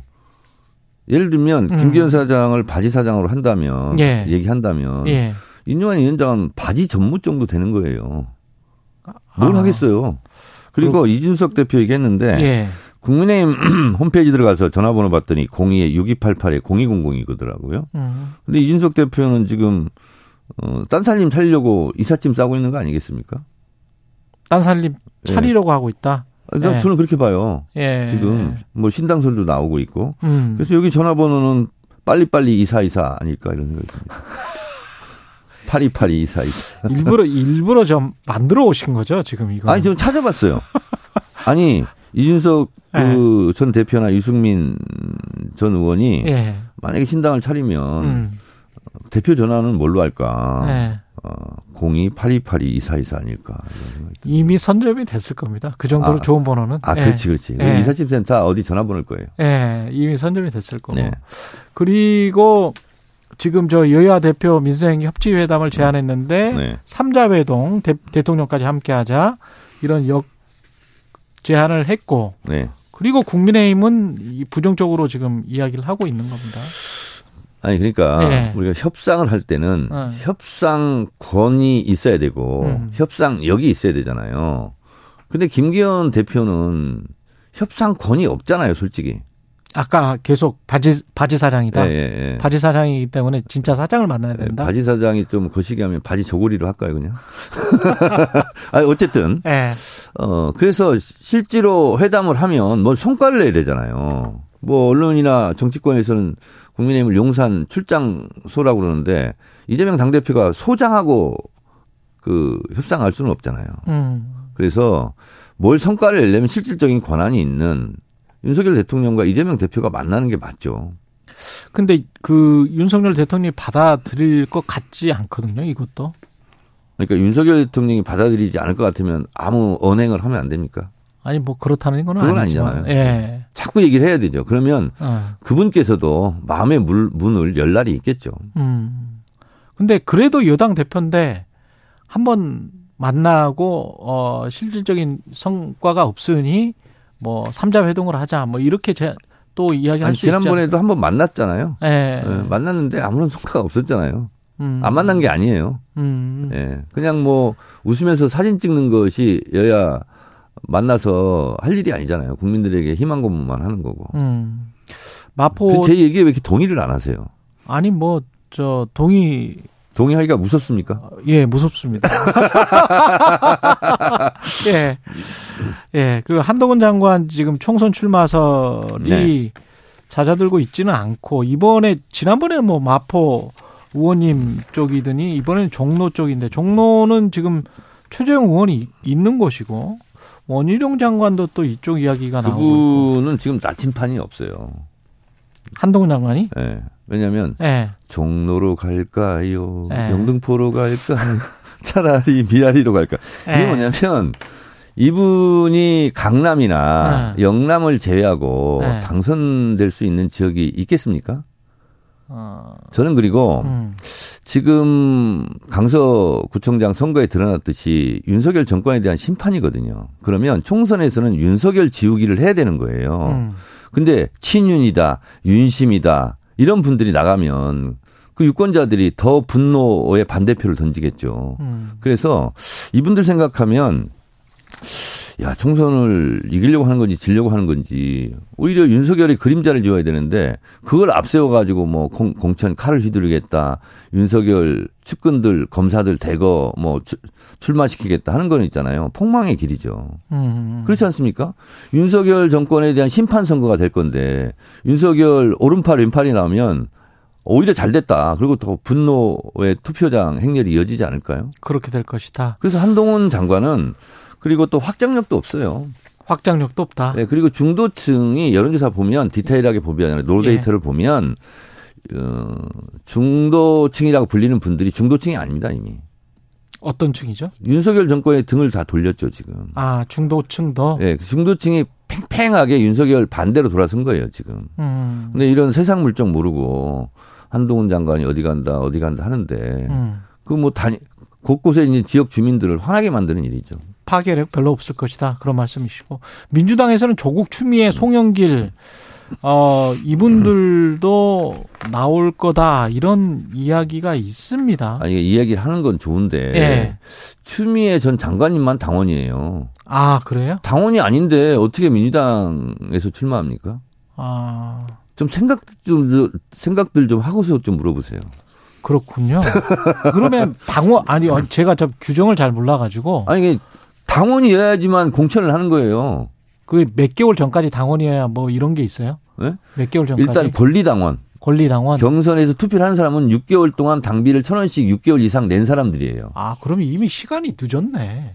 지금 6개월 거의 다. 근데 본인이 투표권도 없, 잖아요 그러면. 지금 그러네. 예를 들면 6개월 어, 너안 담은 상태에서 뭐 하면 어. 이미 늦었어요, 지금. 그러면 조국이나 송영길 전 대표 같은 경우는 그런데 이제 예? 예를 들면 인재 영입하는 케이스는 네. 당원이 아니잖아요. 그런 경우는 예외죠. 아, 그러면 인재, 영입 인재 영입을 하잖아요. 예. 그 즉시 입당을 합니다. 아. 그리고 나 그렇게 말씀하셔야지. 저는 깜짝 놀랐네. 그냥 다 다 안 되는 줄 알았네. 수, 아니 그러니까 이제 순전하니까 속잖아요. 아니 그러니까 송영길 예. 전 대표는 지금 탈당 상태이지 않습니까? 예. 조국 장관은 입당한 적이 없는 것 같고. 예. 그러면 민주당에서 인재 영입을 해서 인재 영입 입당을 시켜서 그럼 출마를 시켜야 되는 건데. 그게 그 좀의 어려움이 있겠죠. 좀의 어려움이 있다. 부담이 있을 수 있다. 민주당에. 아니면은 오히려 득이 될 수 있다. 어떻게 보십니까? 조국 같은 경우는. 어, 좀 거시기하다. 아, 좀 거시기하다. 네. 예. 거시기한 것은 사투리로 어, 예. 알수 없다 지금은. 거시기는 아무도 모르는 거예요. 그 아무도 아무도 모른다. 그렇죠. 예. 이게 득이 될지 아니면 부담이 될지. 현재는 거시기 상태다. 아, 거시기 상태다. 네. 윤석열 대통령 신당 창당설도 있습니다. 아까 유승민, 이준석은 나갈 수 있다라고 말씀을 하셨는데 네. 신당을 아예 창당할 수 있다. 대통령이 자기 당을 그렇다면 윤석열 대통령이 신당을 만든다면 그 신당이 아니죠. 쉰당이죠. 물리적으로도 가능하지 않을 것 같고 예. 만약 무리해서 가능한다면 예. 신당이 아니라 예. 윤석열 쉰, 쉰당이 되겠죠. 오늘 그 농담들이 약간 좀 무리한 것 같습니다. 아니 이거 신당 신당 이거는요. 아닙니까? 십수년 전부터 있었던 말이에요. 십수년 있었던 예. 말이에요. 요즘 KBS 가 어려우니까 좀 약간 네. 좀 정신이 혼미한 상태인가? 이, 저기 이게 지금 만약에 신당이 된다면 어떤 당, 어떤 색깔 이 되는, 되기 때문에 쉰당이 될 것이다 이렇게 생각하시는 거예요? 그냥 뭐 독재의 색깔이겠죠. 아 독재의 색깔이 될 것이다. 네. 그러면 유승민이나 이준석이 나오면 뭐 그런 이야기 많이 했잖아요. 그 보수당 거를 많이 먹을 것이다. 아니면 민주당 거를 많이 먹을 것이다. 어떻게 보십니까? 음, 아무래도 국민의힘 표를 많이 가져가겠죠. 국민의힘 표를 많이 네, 가져갈 네, 것이다. 네. 민주당에서 이준석, 유승민 좋아하는 사람 별로 없어요. 아 그렇습니까? 네. 중도층에서도 예. 아까 제가 말씀드렸지 않습니까? 예. 윤석열 정권에 등 돌린 사람들이 많다고. 그래서 사실상 중도라고 말하기도 어렵습니다. 음. 여기까지 듣겠습니다. 예, 정치펀치 정청래 민주당 최고위원이었습니다. 고맙습니다. 최경자 계속 안녕하시기 바랍니다. 예. 여러분은 지금 KBS 1라디오 최경영의 최강 시사와 함께하고 계십니다.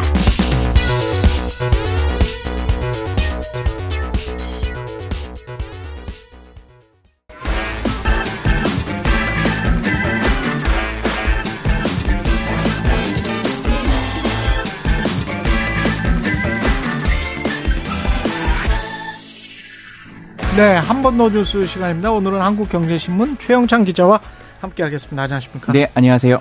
예, 카카오 주가 많이 떨어졌더군요. 심각합니다 지금. 네, 심각하죠. 그냥 뭐 주가를 떠나서 회사 자체가 좀 위기죠. 굉장히 위기인데요. 어제 김범수 지금 창업자가 금감원에 지금 소환됐고요. 예. 예. 그렇습니다. 지금 이제 창업자이자 회사에서는 미래 이니셔티브 센터장이라는 직함을 달고 있거든요. 사실상 뭐 회장인 거죠. 회장. 그렇죠. 예. 네, 그런 셈인데 예. 금감원 그 정문 포토라인에 섰어요. 음. 사실 금감원이 뭐 검찰도 아니고 이렇게 음. 포토라인 설치하는 건 이례적인데 워낙 사안이 특수해서 예. 금감원이 이렇게 설치했다 이렇게 설명을 하더라고요. 이제 금감원의 자본시장 특별사법 경찰 그 특사경이라고 하죠. 예. 그런 조직이 있는데 이 SM 엔터테인먼트 시세 조정 의혹과 관련해서 김 센터장이 어디까지 개입했는지를 집중 추궁을 했습니다. 그러니까 앞서 배, 카카오에서 그 배재현 투자 총괄 대표라는 분이 있어요. 예. 그러니까 여기가 이제 SM엔터 인수 과정에서 시세를 조종했다는 혐의로 구속이 됐거든요. 음. 지금 같은 혐의를 김 센터장에게도 좀 의심을 하고 있는 겁니다. 그렇군요. 예. 이게 인수 과정에서 불법이 끼었다. 뭐 그렇게 주가 조작을 했다. 뭐 그런 게 지금 의심을 당국이 하고 있는데요. 예. 그러니까 5월에 2월이죠. SM엔터 경영권 인수를 놓고 카카오가 그 BTS 소속사인 하이브와 굉장히 경쟁을 했던 사건 혹시 기억을 예. 하실 텐데요. 그러니까 당국은 카카오 임원이 주가를 의도적으로 조작했다 이렇게 의심을 하는 겁니다. 그러니까 하이브가 이제 공개 매수를 하겠다. 우리가 이만큼의 그렇죠. 주식을 얼마에 사겠다 한 12만 원 정도 이렇게 던졌어요. 근데 그거를 이제 방해할 목적으로 이제 카카오가 약 2,400억 원을 투입해서 SM엔터 시세를 이제 하이브가 공개 매수한 금액보다 올려놓았다. 지금 당국이 음. 이렇게 보고 있는 거예요. 그러니까 경영권 공방 당시 상황을 복기해 보면은 하이브가 먼저 기존 가격의 20% 가량 높은 금액인 12만 원대의 공개 매수를 밝혔습니다. 근데 그 이후에 시장가가 천정부지로 치솟아서 12만 원보다 높아지는 거예요. 음. 그러면 이제 그게 이제 유야무에 되는 거거든요. 그렇죠. 네. 그러자 이제 카카오가 그 뒤에 3만 원을 더 얹어서 15만 원의 승부수를 던집니다. 음. 공개 매수를. 예. 결과적으로 이제 부담을 느낀 하이브는 이 보유한 SM 지분 전량을 처분하고 인수 절차를 중단했고요. SM 주식은 참, 그 39.87%를 확 최종 확보한 카카오가 이제 최대 주주로 올라선 겁니다. 근데 공개 매수를 하는데 주가 조작이 되나요? 이게? 그 이제 그런 식으로 이제 뭐 예를 들어 이겁니다. 사모펀드 운영사인 원아시아 파트너스 등이 예. SM에 대한 대량 매수 주문을 넣어가지고 일부러 어. 주가를 막 그 올렸다는 거예요. 어. 그래서 또 그 원아시아 사장이 구속된 그 배재현 대표와 친분이 있다는 거죠. 음. 그런 다음에 이제 카카오 계열사에 죄송합니다. 수천억 원의 규모 투자를 단행한 사실 이런 걸 토대로 카카오와 이 원아시아라는 곳이 공모했을 가능성이 있다. 이렇게 지금 금융당국이 의심을 하고 있는 단순한 거고요. 단순한 공개 매수가 아니고 그렇습니다. 뒤로는 원아시아와 카카오가 모종이 아, 이제 뭐 모종에 짰다. 뭐 뒷거래를 한거 네. 아니냐 이렇게 보고 있는 건데요. 아. 어쨌든 지금 카카오는 공개적으로 입장을 밝히진 않지만 합법적인 거래였고 시세 조종을 한 사실이 없다 이런 지금 원론적인 입장입니다. 이게 만약에 사실이면 카카오뱅크까지 지금 문제가 커질 수가 있겠습니다. 그렇다, 그렇죠? 그렇습니다. 예. 이제 대주주 적격성 논란이 휘말리는 건데요. 음. 그러니까 인터넷 전문은행 특례법에 따르면은 대주주는 최근 5년간 금융 관련 법령이나 뭐 공정거래법, 조세법, 처벌법 이런 거 지금 음. 뭐 예를 들어서 특정 가중 범죄, 특정 경제 범죄 가중 처벌법 이런 것에 위반을 하면은 그 벌금형 이상에 해당하는 형사 처벌을 받은 사실이 없어야 하거든요. 예. 근데 지금 김범수 센터장은 카카오 지분을 약 13%를 보유한 그 최대 주주인데 카뱅 대주주는 또 아닙니다. 예. 근데 지금 그 카카오와 카, 카오가 갖고 있는 거예요. 예. 그러니까 27.17%를 보유해서 최대 주주인데 이러면은 인터넷 은행법상 김 센터장이 아니라 카카오에 대한 그 카카오에 대한 형사처벌이 확정될 수가 있거든요. 아. 이러면은 그 뭐 예를 들어 카카오가 이제 벌금이라도 받게 된다면은 예. 어 이러면은 이제 금융당국이 카뱅의 그 인가 해지 여부를 판단하는 적격성 심사에 나설 수 있는 거죠. 카카오뱅크 인가 해지도 가능한 사안이다. 그렇죠. 이제 자본시장과 예. 금융투자법 이 448조 양벌 규정이라는 게 있는데 여기를 나중에 이제 적용할지 말지가 관건이 되거든요. 음. 어쨌든 이 조항이 이제 법인 대표자나 임직원 등이 법률을 위반했을 때 이 행위자뿐만 아니라 법인에도 벌금형을 부과한다는 내용이 있어요. 음. 이것 때문에 지금 서울 남부지검이 이 배재현 그 카카오 투자, 투자 총괄 대표를 비롯해서 지금 경영진을 기소하고 있잖아요. 예. 만약에 최종적으로 유죄 판결을 받으면은 이 카카오 법인도 벌금형을 받게 될 가능성이 높은 거예요. 인터넷 은행이 하나의 이제 그 돌파구였는데 예. 일종의 이제 비즈니스 모델이었는데 그것 자체가 지금 흔들려 버리니까 카카오 주가가 그렇게 됐었던 거군요. 그렇습니다. 예. 근데 뭐 이것뿐만 아니라 지금 굉장히 악재가 넘쳐나거든요. 예. 사실 기억을 더듬으면 작년부터 그 판교에 SK C&C 데이터 센터 화재가 나가지고 음. 카카오톡이 이제 먹통 사태가 일어났잖아요. 기억납니다. 그래서 예. 막 그 국정감사장에도 이 김 센터장이 불려 나왔고 그뿐만 아니라 이제 2021년에 보면은 스톡 옵션 먹튀 이런 음. 논란으로 자진 사퇴했던 류영준 전 카카오페이 대표가 있거든요. 작년에 다시 비상근 고문으로 위촉을 한 거예요. 이런 네. 사실이 알려지면서 또 논란이 됐고 그 경영진 먹튀 수습을 위해서 등판했다가 이 카톡 먹통 사태로 물러났던 이 남궁훈 전 대표 있습니다. 여기도 스톡 옵션을 행사해서 94억 정도 차익을 챙겨가지고 주주들한테 비판을 받았거든요. 대단하네. 네, 네, 그런 식으로 되니까 야 주주들이 볼 때는 이 회사 뭐야? 이거 믿고 투자해봐도 될 만한 회사인 거야? 그렇죠. 이런 의심 네. 의심을 하는 거죠. 뭐 임직원들만 좋은 회사가 돼버렸군요. 주주에게는 뭐 별로 좋지 않고 지금 그렇죠. 어느 정도 떨어졌습니까? 지금 코로나19 때 보면은 워낙 관심을 많이 받던 기업이어서 주가가 쭉쭉쭉 올라갔다가 음. 그래서 5분의 1 액면 분할을 했어요. 예. 근데 2021년 6월에 그래서 액면 분할 한 다음에 16만 원까지도 갔거든요. 음. 그러니까 뭐 곱하기 5 해보면은 한 원래는 뭐 80만 원 그렇게 간 주식이라고 봐야죠. 예. 지금 액면 분할해서 16만 원까지 갔던 주식이 어 어제 기준입니다. 예. 3만 7,950원. 3만 7. 시가총액이 73조였는데 지금은 16조. 한 4분의 1 토막 났다고 봐야 돼요. 아, 73조에서 16조 원 됐군요. 네. 예. 그리고 아시안 게임 그 장애인 아시안 게임 항저우 아시안 게임이 있습니다. 지금 패러 게임이. 네. 네. 예. 패럴림픽 지금 예. 사실 많은 관심을 못 받고 있는데요. 예. 올림픽 끝나면은 장애인 올림픽인 패럴림픽이 열리는 것처럼 예. 아시안 게임도 아시안 게임 끝나면은 아시안 패러 게임이라고 열립니다. 음. 지금 이번이 네 번째 열리는 건데요.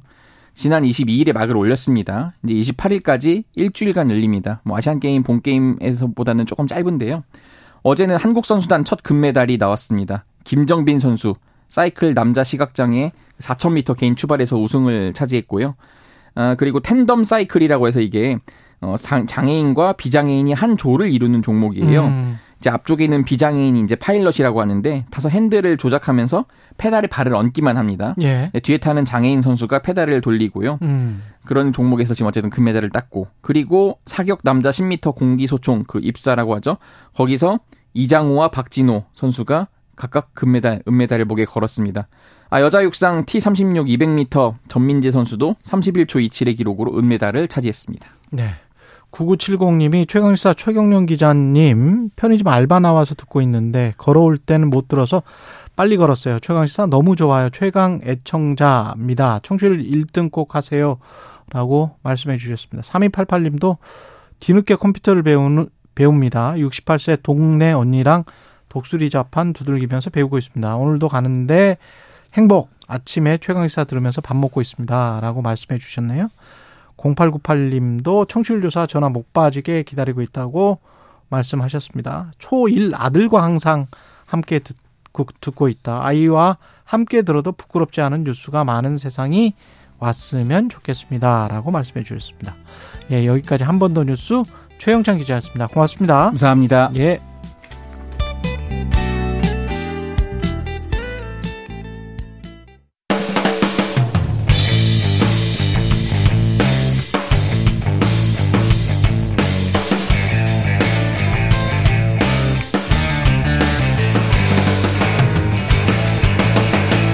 최경영의 최강 시사.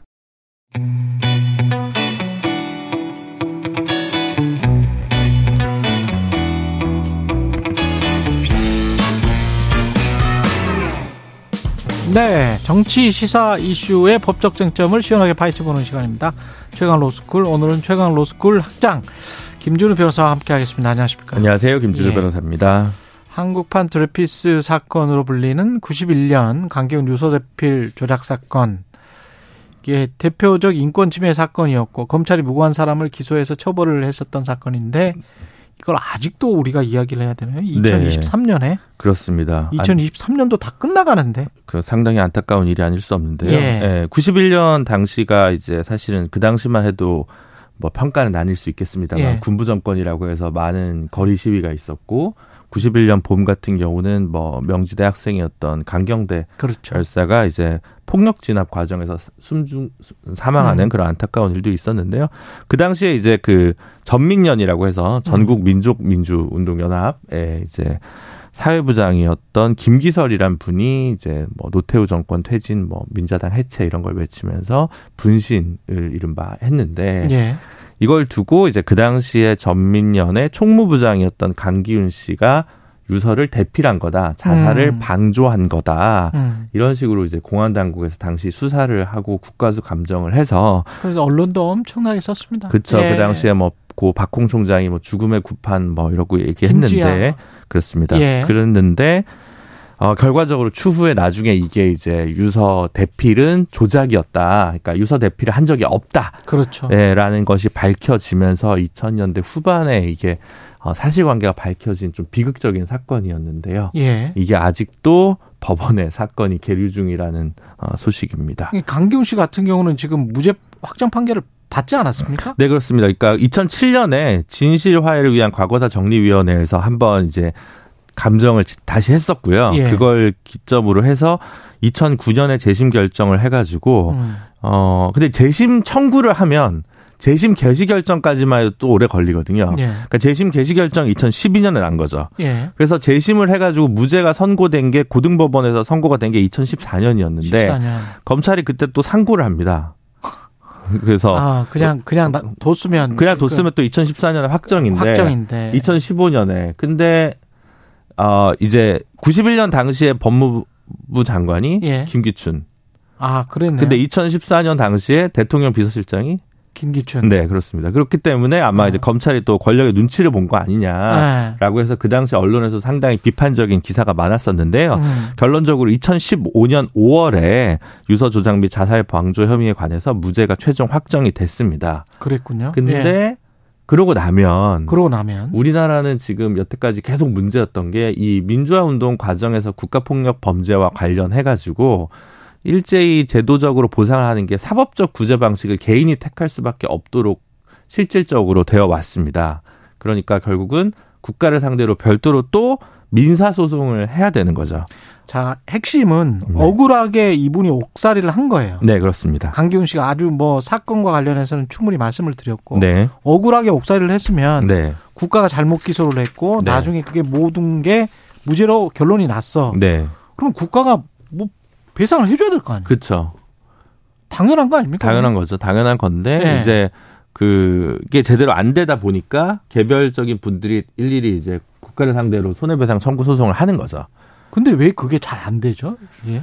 그 이제 그 논란이 많아가지고 예. 그뭐 배보상 조항이라고 해서 민주화 운동 과정에서 이제 보상을 일부 하는 그래서 이제 국가 배상을 대신해서 어 일부의 돈만 주는 그런 굉장히 어, 소극적인 태도의 입법이 있긴 있었습니다. 근데 음. 그러다 보니까 그게 사실은 실질적으로 어, 당장의 생계가 좀 급하신 분들, 그 당시 네. 어, 중요한 시기에 민주화 운동으로 뭔가 커리어가 경제 활동하기 어려운 분들은 음. 당장의 그 보상을 받아들이면서 약간 국가 배상 청구권을 포기하게 되면서 소액 보상 보상만 받고 끝난 경우가 있었고요. 음. 그 반면에 이제 그냥 소송을 하신 분들이 오히려 더 어, 많은 액수를 받게 되는 그런 또 불합리한 일들도 있었고 음. 그것도 이제 여는 과정이 되게 많습니다만 어쨌든 그렇군요. 국회에서의 소극적 입법 태도가 결국 문제였다고 요약해서 말씀드릴 수 있을 것 같습니다. 국가가 지금 아직 배상을 안 하고 있는 상황이죠? 네, 그렇습니다. 그런 상황에서 이제 2015년에 예. 이제 민사소송을 제기를 했고 음. 이제 17년에 1심이 나고 2018년에 2심 결과가 나고 다시 작년에 대법원까지 결과가 났는데요. 예. 이제 이 뭐 굉장히 복잡하기 때문에 굉장히 요약해서 말씀드리면 지금 국가의 책임은 그 전에 인정한 것도 있고 인정하지 않은 것도 있다가 대법원 판결을 계기로 다 인정하게 됐습니다. 음. 국가가 잘못했다. 국가 잘못했다. 예. 근데 그 당시에 이제 개별적으로 관여했던 뭐 검사라든가 예. 국가 그 감정을 했던 뭐 감정인이라든가 필체 감정. 네 필체 감정했던 공무원이라든가 국가수에서 일했던 예. 이런 사람들의 어떤 개인적 수준에서의 배상 책임 그렇죠. 요거에 대해서는 소멸시효가 지났다는 법리를 통해서 다 기각이 됐습니다. 아 그래요. 네. 근데 국가에서 배상도 안 해주고 이 국가의 책임은 인정했고요. 책임은 인정했지만 그러니까 아직 배상은 안 해줬고. 네, 국가 단위로 책임을 인정을 했는데 음. 대법원에서 뭐 이것도 굉장히 좀 복잡합니다만 네. 어쨌든 그 2심에서 국가 책임을 원래 인정했던 게 있고 안 인정했던 게 있는데 네. 대법원에 올라가 가지고 야 국가 책임은 다 인정해라. 근데 개인 책임은 그거는 인정할 수 없다. 그러니까 책임을 인정하는데 소멸시효가 지났다. 이렇게 대법원이 작년에 판결을 했고요. 그러면서 그랬는데. 그게 다시 고등법원으로 사건이 지금 내려가서, 내려가서. 개, 계류 중인 사, 상황입니다. 소멸시효에 구애받지 않고 판단 할 수는 없는 건가요? 아 이제 그와 관련해서 뭐 헌법재판소나 대법원의 판결이 있어서 예. 국가 수준의 책임에 대해서는 음. 어그 소멸시효를 다시 국가가 잘못했는데 국가가 그 소멸시효를 주장하는 거 너무 시간이 지났으니까 어 뭐 돈 주지 않아도 된다라고 얘기하는 것은 예. 권리 남용이다라고 대법원이 판단을 했는데 예. 어 강기훈 씨 본인이 이제 그 개인들을 상대로 소송은 개인 그 전에 할 수 있었던 거 아니냐. 그렇기 때문에 그, 그 부분과 관련해서 언제 할 수 있었지? 아니 그 전에는 국가가 이게 잘못을 인정하 인정하지도 않았는데 네. 그 전에 언제 할 수 있었다는 거죠? 네. 소송을? 네. 그러니까 그런 부분들에서 뭐 대법원의 판례가 이제 굉장히 마음에 들지 않은 부분이 있습니다만 그와 관련해서도 또 어떻게 보면 그때 이제 나라가 잘못한 건 맞는데 네. 이 사람이 이만큼 잘못했냐. 네. 예를 들어 뭐 KBS가 잘못했는데 네. 최경영이 진짜 잘못했냐와 음. 관련해서 일부 증거가 부족하다라고 음. 하는 부분도 이제 같이 붙어 있는 거거든요. 그래서 보통 그럴 때는 기관에서 돈을 돈을 주고 네. 배상을 하고 네. 어, 최경영이 잘못했다라고 판단을 하면 네. 구상권을 청구하지 않습니까? 네, 그럴 수도 있죠. 그럼 그, 그렇게 뭐 그거는 가능한 겁니다. 그러니까 지금 국가에서는 어쨌든 네. 위자료를 결과적으로는 줘야 되잖아요. 줘야 됩니다. 줘야 네. 되고요. 어, 줄 수밖에 없고요. 그렇죠. 지금 실질적으로 남아 있는 쟁점, 그러니까 실리적으로 남아 있는 쟁점은 네. 원래는 이제 필적 감정 관련해 가지고는 원래도 2심, 예, 1심 다 이제 이거는 소멸시효 주장해서는 안 되는 사안이다라고 해서 국가 배상 책임을 인정을 했던 거고요. 음. 원래 밤샘 조사라든가 뭐 변호인 접견 교통권을 방해했다든가 이런 것들 피의 사실 공표했던 것들까지도 새롭게 국가 책임을 인정하게 되기 때문에 예. 그에 따라서 위자료가 증액되는 판결을 2심에서 지금 파기환송심에서 해야 되는데 예. 지금 조금 남아 있는 쟁점이 어. 그럼 이걸 조금 더 뚜렷하게 하기 위해서 어, 지난 정부 당시에 검찰 과거 조사위가 있, 과거 사위가 있었고 음. 그때 있던 자료를 달라고 이제 대리인단에서 요청을 했는데 지금 이 부분과 관련해서 검찰이 조금 비협조적으로 나오고 있어서 국가의, 문제가 되고 있습니다. 국가의 배상 액수나 이런 거는 나왔어요? 어, 이, 원래 2심 때는 아마 뭐 6억에서 8억 정도가 나왔던 것으로 저는 기억하고 있는데요. 6억에서 8억? 네, 그 네. 사이였던 것 같습니다. 근데 네. 이제 개인들의 잘못도 있었다고 하면 좀 더, 어, 이게 합, 합쳐질 수가 있습니다. 아 지금은 이제 그 아까 말씀드렸지만 네. 개별 위법행위라는 게 그 필적 감정뿐만 아니라 아. 수사 과정에서 있었던 다양한 범법행위 부분들 그렇죠. 또 소멸시효 얘기, 할 건 아니다. 음. 근데 기존에 있던 판례보다 검찰 과거사위에서 조사한 자료가 추가적으로 있으니 예. 그걸 입증하면 위자료가 더 인정될 수 있지 않겠습니까? 그렇죠. 그래서 이제 지금 대리인단에서는 그러니까 강기훈 씨 측에서는 이제 이거를 대고 검찰에다가 정보를 달라고 요청을 하고 있는데 요청을 하고 있는데 검찰이 이제 적극적으로 이에 응하지 않고 있어서 문제가 좀 되고 있습니다. 자료가 있어야지 적극적으로 또 소송에 임할 수도 있을 것 같은데 그거는 뭐 열람이나 시청을 뭐 대검이 허락을 다 해주는 거가 아닌가 보죠. 네, 근데 이제 어쨌든 한편으로는 뭐 개인 정보가 있어서 줄 수 없다고 답변한 부분도 있었고요. 예. 그러다가 이제 뭐 정보공개 청구해가지고 그러면 부분적인 부, 분에 대해서 열람하고 음. 하지. 근데 이제 원래는 이거를 전자정, 그러니까 뭐 하여튼 파일로 달라라는 음. 식으로 이제 청구를 했는데 예. 와가지고 봐라. 와가지고 봐라. 네, 라고 이제 하는 바람에 지금 이와 관련해서 음. 이거는 부당하다라고 해서 또 이제 강기훈 씨 측이 좀 어, 다시 뭐 즉시항고라든가 이런 절차적 대응을 하고 있는 상황이고요. 그래서 예? 조금 아 검찰이 이거는 과거사위 통해서 다 발표한 부분이고 한데 좀 더 적극적으로 이 소송에 있어서 자료 협조나 하는 것이 좀 본인들의 역사적 과오를 좀 시정하는 방식일 그러니까. 텐데 그 부분에 대해서 적극적이지 않은 부분은 제가 봐도 좀 유감입니다. 지난번에 문무일 검찰총장 같은 경우도 이 사건에 관해서 사과하지 않았습니까? 네, 그렇습니다. 그렇죠. 그때 네. 사과할 때는 또 언제고 지금 와서는 이런 식으로 보통 일반적으로 그냥 전자 파일로 주는데 말이죠. 다른 행정 어, 부처 같은 경우는 네. 검찰들만 이렇게 휘발유 영수증도 주고 그러더라고요. 그러니까 적어도 이제 본인들의 과오에 대한 부분에서는 조금 더 적극적 행정 행위를 하면 예. 그와 관련해서 조금 어 검찰도 부정적 인식을 불식시킬 수 있을 텐데 음. 좀 태도 변화가 필요한 부분이 아닌가 싶습니다. 그리고 특히 강기훈 씨 같은 경우는 지금 그 이미 이제 보도가 나왔기 때문에 말씀드리는 건데 아파요. 네, 투병 생활을 하신 지 오래됐습니다. 오래됐습니다. 암 투병을 지금 오래 하고 있기 때문에 이거는 빨리 91년 사건인데 네. 2023년이거든요. 네. 그러면 거의 40년이 넘은 거네요. 네, 40, 네, 그 정도 되겠죠. 30년, 그렇죠? 30년이, 30년이 넘은, 거죠? 넘은 거죠. 네. 야, 그러면 빨리 이렇게 결자 해지를 해줘야 되는 거 아닌가? 그 이걸 법원에다 계속 뭐 상호하고 이런 거는 아니지 않습니까? 네. 저희도 그렇게 생각하는데요. 예. 네. 재판 결과는 언제나 나올까요? 그러니까 지금 문제는 이 예. 부분과 관련해서 정보를 더 본 다음에 진행을 하면 되는데 음.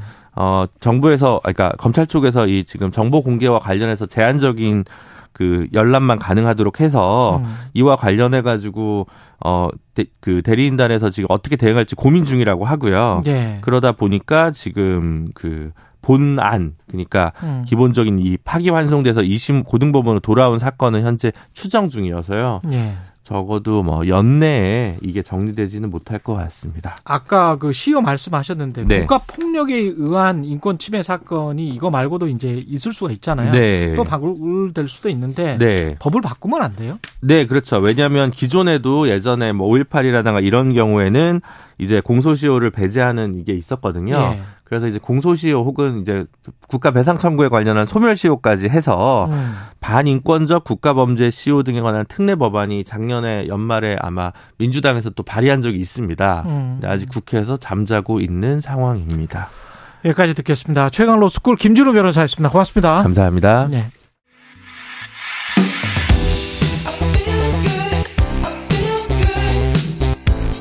세상에 이익이 되는 방송 최경영의 최강 시사.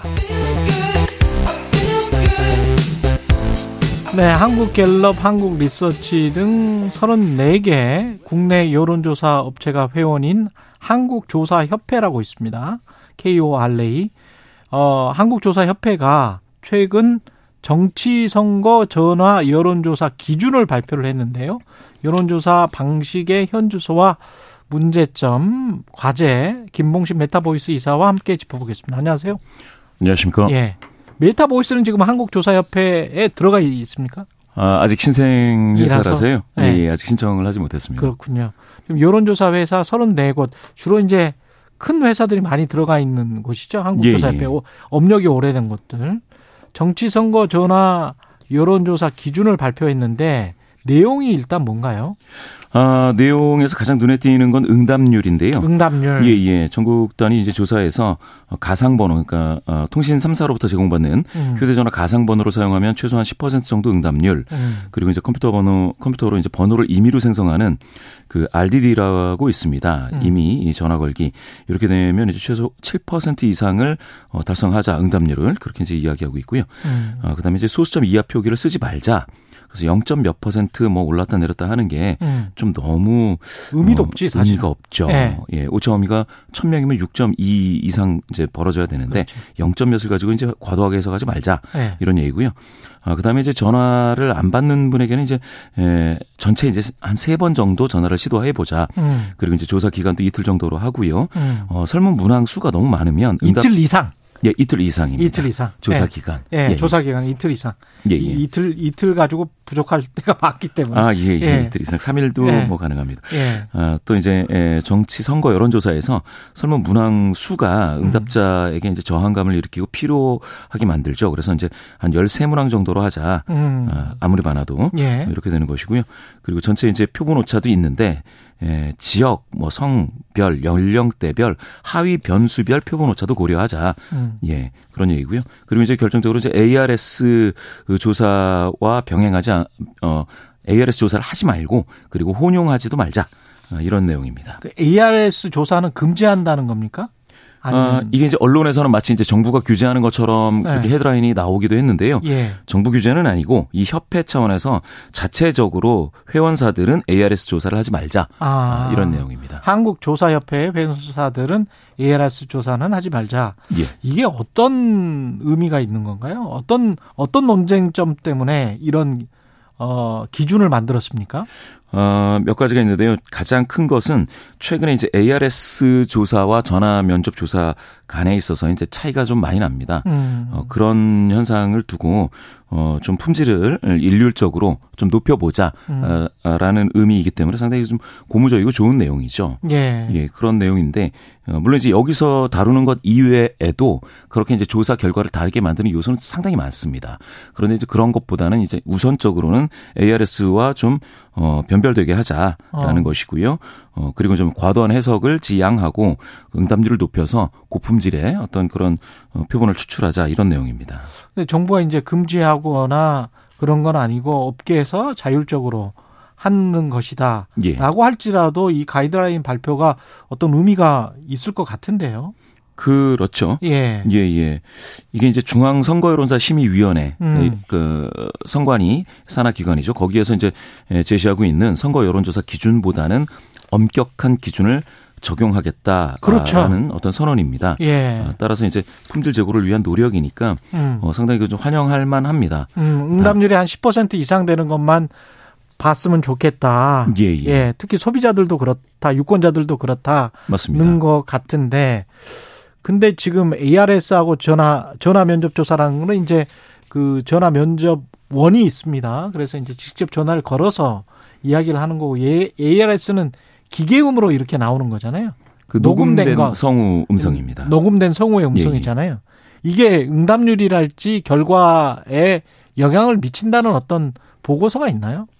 어, 있기는 있죠. 예. 가장 중요한 것은 이제 ARS 조사의 한계라고 한다면 음. 응답자가 성별, 연령대별 또 거주지를 속이고 응답을 하더라도 이거를 어떻게 걸러낼 수가 없습니다. 음. 그러니까 뭐 60세 이상인데 20대다 남자인데 음. 여자다 이렇게 응답을 하더라도 이제 누르는 버튼을 누르면 되기 때문에 그러네요. 예, 예. 그걸 통제할 수가 없기 때문에 조사협회에서는 이제 비과학적이다라고 하는 것이고요. 예. 어 그렇게 이제 응답자의 성실성에만 의존하는 것은 과학적 추출이 아니다. 한 아. 5에 5% 내외 어, 누구는 또 한 10% 정도는 어, 이게 좀 속이더라 이렇게 이야기를 하는 어, 거고요. 그런데 네. 사실은 전화 면접 조사라고 해가지고 이제 면접원 편향이라는 게 있거든요. 거기서도 거기도 면접원 예, 편향이 예. 있죠. 뭐 면접원이 사투리를 쓴다든지 음. 흔히 이렇게 되고 어떤 사람들은 이제 그 상황에 따라서 음. 어, 응답자가 이제 심리적인 저항 상태가 있어서 어, 샤이 보스라고 흔히 하는데 솔직하게 음. 응답을 못하는 거죠. 다른 사람이 예. 사람 대 사람으로 응답을 하면 음. 그런 것도 일부 나타날 수가 있습니다.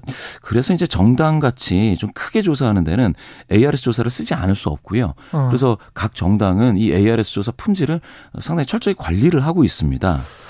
근데 예. 아무리 품질을 관리한다고 하더라도 결국은 이게 사실은 그 비용 문제 아닙니까? 돈 문제. ARS를 쓰면 사실은 좀 비용이 떨어지고 예. 전화 면접원을 고용해서 하면 어 그러면 아무래도 올라가고 비용이 그래서 그 비용 문제 때문에 발주처인 언론사나 여론조사 기관이 좀 회피하는 측면이 있는 거 아닌가요? 맞습니다. 예. 비용이 이제 3분의 1 수준, 절반 수준이기 때문에요. ARS 음. 조사가. 어, 그렇게 이제 저렴한 조사를 찾게 되는데 그런데 이제 정당처럼 자체적으로 상당히 많이 해왔고 그래서 품질 관리할 수 있는 그러한 의뢰자라면 이게 품질 관리가 더 잘 될 수도 있는데요. 음. 그런데 이제 방금 말씀하신 것처럼 일부 언론이라든지 이런 데에서는 저렴한데 더 저렴하게 해라라고 하면 이제 품질이 일부 낮아질 수도 있죠. 그렇죠. 예. 특히 이제 총선이나 지방선거 같은 거 할 때는 이게 굉장히 작은 모집단을 가지고 거기에서 또 표본을 추출해서 해야 되는 거기 때문에 돈이 제대로 하려면 사실은 돈이 들어야 되는 것이고 그냥 대충 하려면 돈이 거의 안 들 수도 있는 것이고 뭐 그런 것 같아요. 예, 예. 예. 그 방금 말씀하신 것처럼 네. 사실은 ARS 조사나 전화 면접 조사나 아, 대충 하면 품질은 다 안 좋아집니다. 그렇죠. 그렇죠. 예, 예. 예. 제가 이것 때문에 좀 보니까 미국도 한 네 가지 방식으로 하던데 오프라인에서 패널을 한 만 명 정도 있고 그들에게 퓨 리서치 같은 가장 유명한 여론조사 기관 같은 경우는 뭐 그걸 이제 성별이나 연령 다 나, 누죠 지역이나 이런 거 나눈 다음에 만 명 정도의 오프라인 패널을 가지고 계속 돌리더라고요. 예. 그리고 이제 인터뷰를 하고 난 다음에 돈을 줘요. 지급을 아예 해. 예. 그 응답하는 응답자에게. 그러면 이제 돈이 비용이 우리는 이제 상상할 수 없을 정도의 비용이 올라갈 것 같은데. 예. 그렇게 해야 좀 정확한 응답이 나오는 거 아닐까요?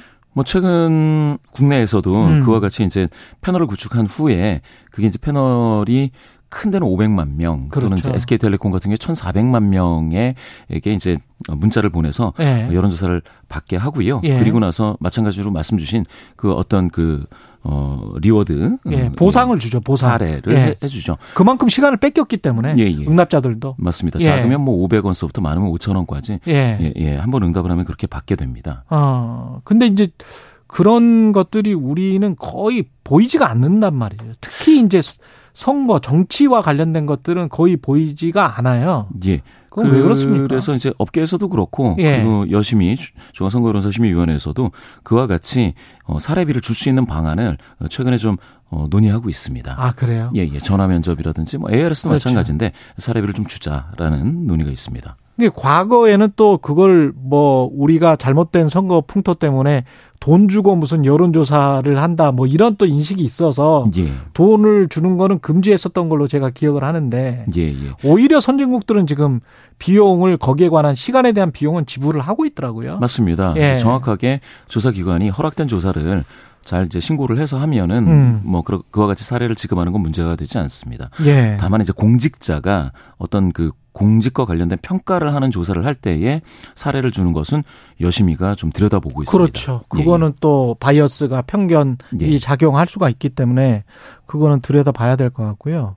여론조사 결과가 지금 하여간 민심을 최대한 반영을 해야 되잖아요. 예. 근데 2016년 미국 대선 이후로 이제 더, 더 사실은 사람들이 의심을 하게 됐지 않습니까? 그때 예. 뭐 거의 99% 음. 어, 힐러리 클린턴이 이긴다라고 했는데 트럼프가 이겨버렸고, 그 뭐 거의 선거 막판까지 그런 여론조사 결과가 나왔다가 굉장히 당황스러웠어요. 미국도. 한국 같은 경우도 지금 마찬가지 사례들이 꽤 있는 것이고. 맞습니다. 어, 떻게 보세요? 이게 진짜 과학적이지 않다라고 생각하시는 분들도 있는 것 같고.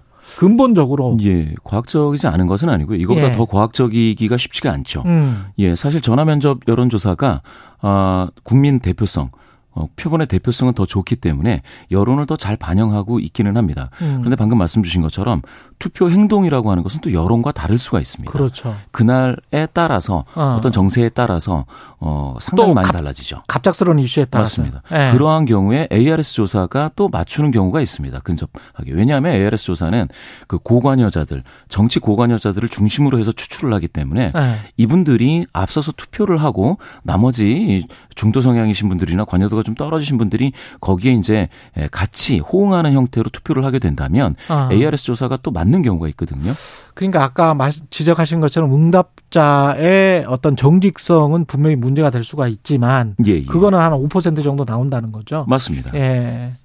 그거를 근데 이제 각 여론조사 기관마다 정성 분석이라고 해 가지고 이렇게 나왔는데 우리가 볼 때는 가중치를 좀 달리 준다고 하잖아요. 예, 그게 예. 각 여론조사 기관만의 어떤 고유한 어떤 특징인 것 같은데 그 가중치는 어떻게 하는 거예요? 그러니까 통계적인 의미에서의 가중치 부여는 예. 그 선거법상 아, 사실은 표본 표본이 구성되어 있는 모수치를 반영해서 네. 국민의 구성비와 네. 맞춰야 되기 때문에 그거는 통계적인 가중치는 손댈 수가 없고요. 손댈 수가 없고. 예, 그런데 해석을 할때 예. 아, 이번에는 뭐 이런 쪽으로 더 될 것이다라고 하는 것은 음. 전문가의 몫입니다. 그거는 정성적인 분석인 예, 것이고. 그렇습니다. 예. 알겠습니다. 요 확실히 뭐 딱 맞는 일치하는 뭐 이런 거는 그래도 기대할 수는 없죠. 그 숫자가 딱 일치할 것이다. 예, 예. 이런 이런 과학은 아니잖아요, 사실. 출구 조사가 아니면 예. 여론 조사로 그 투표의 결과, 그 예. 개표 결과와 완전히 일치하는 건 있을 수가 없죠. 그렇죠. 예. 그래서 아까 그 플러스 마이너스 3.1이라고 우리가 보통 이야기를 하는데 예. 6.2라고 말씀하시는 그 오차 범위가 예, 예. 생각해 보면 엄청 큰 거거든요. 그렇죠. 그 대부분은 다 그 안에 들어가 있거든. 그렇습니다. 근데 이제 이렇게 됐으니 뭐 3% 이겼으니 아마 이거 이길 거야. 이렇게 생각하면 전혀 아니거든요. 맞습니다. 오차 범위 내에 있는 거기 때문에. 아, 예. 정확하게 보셨습니다. 예. 예. 그거를 좀 언론이 강조를 많이 해 주셔야 될 것 같아요. 예.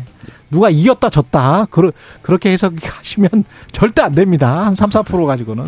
예, 여기까지 듣겠습니다. 김봉신 메타보이스 이사였습니다. 고맙습니다. 감사합니다.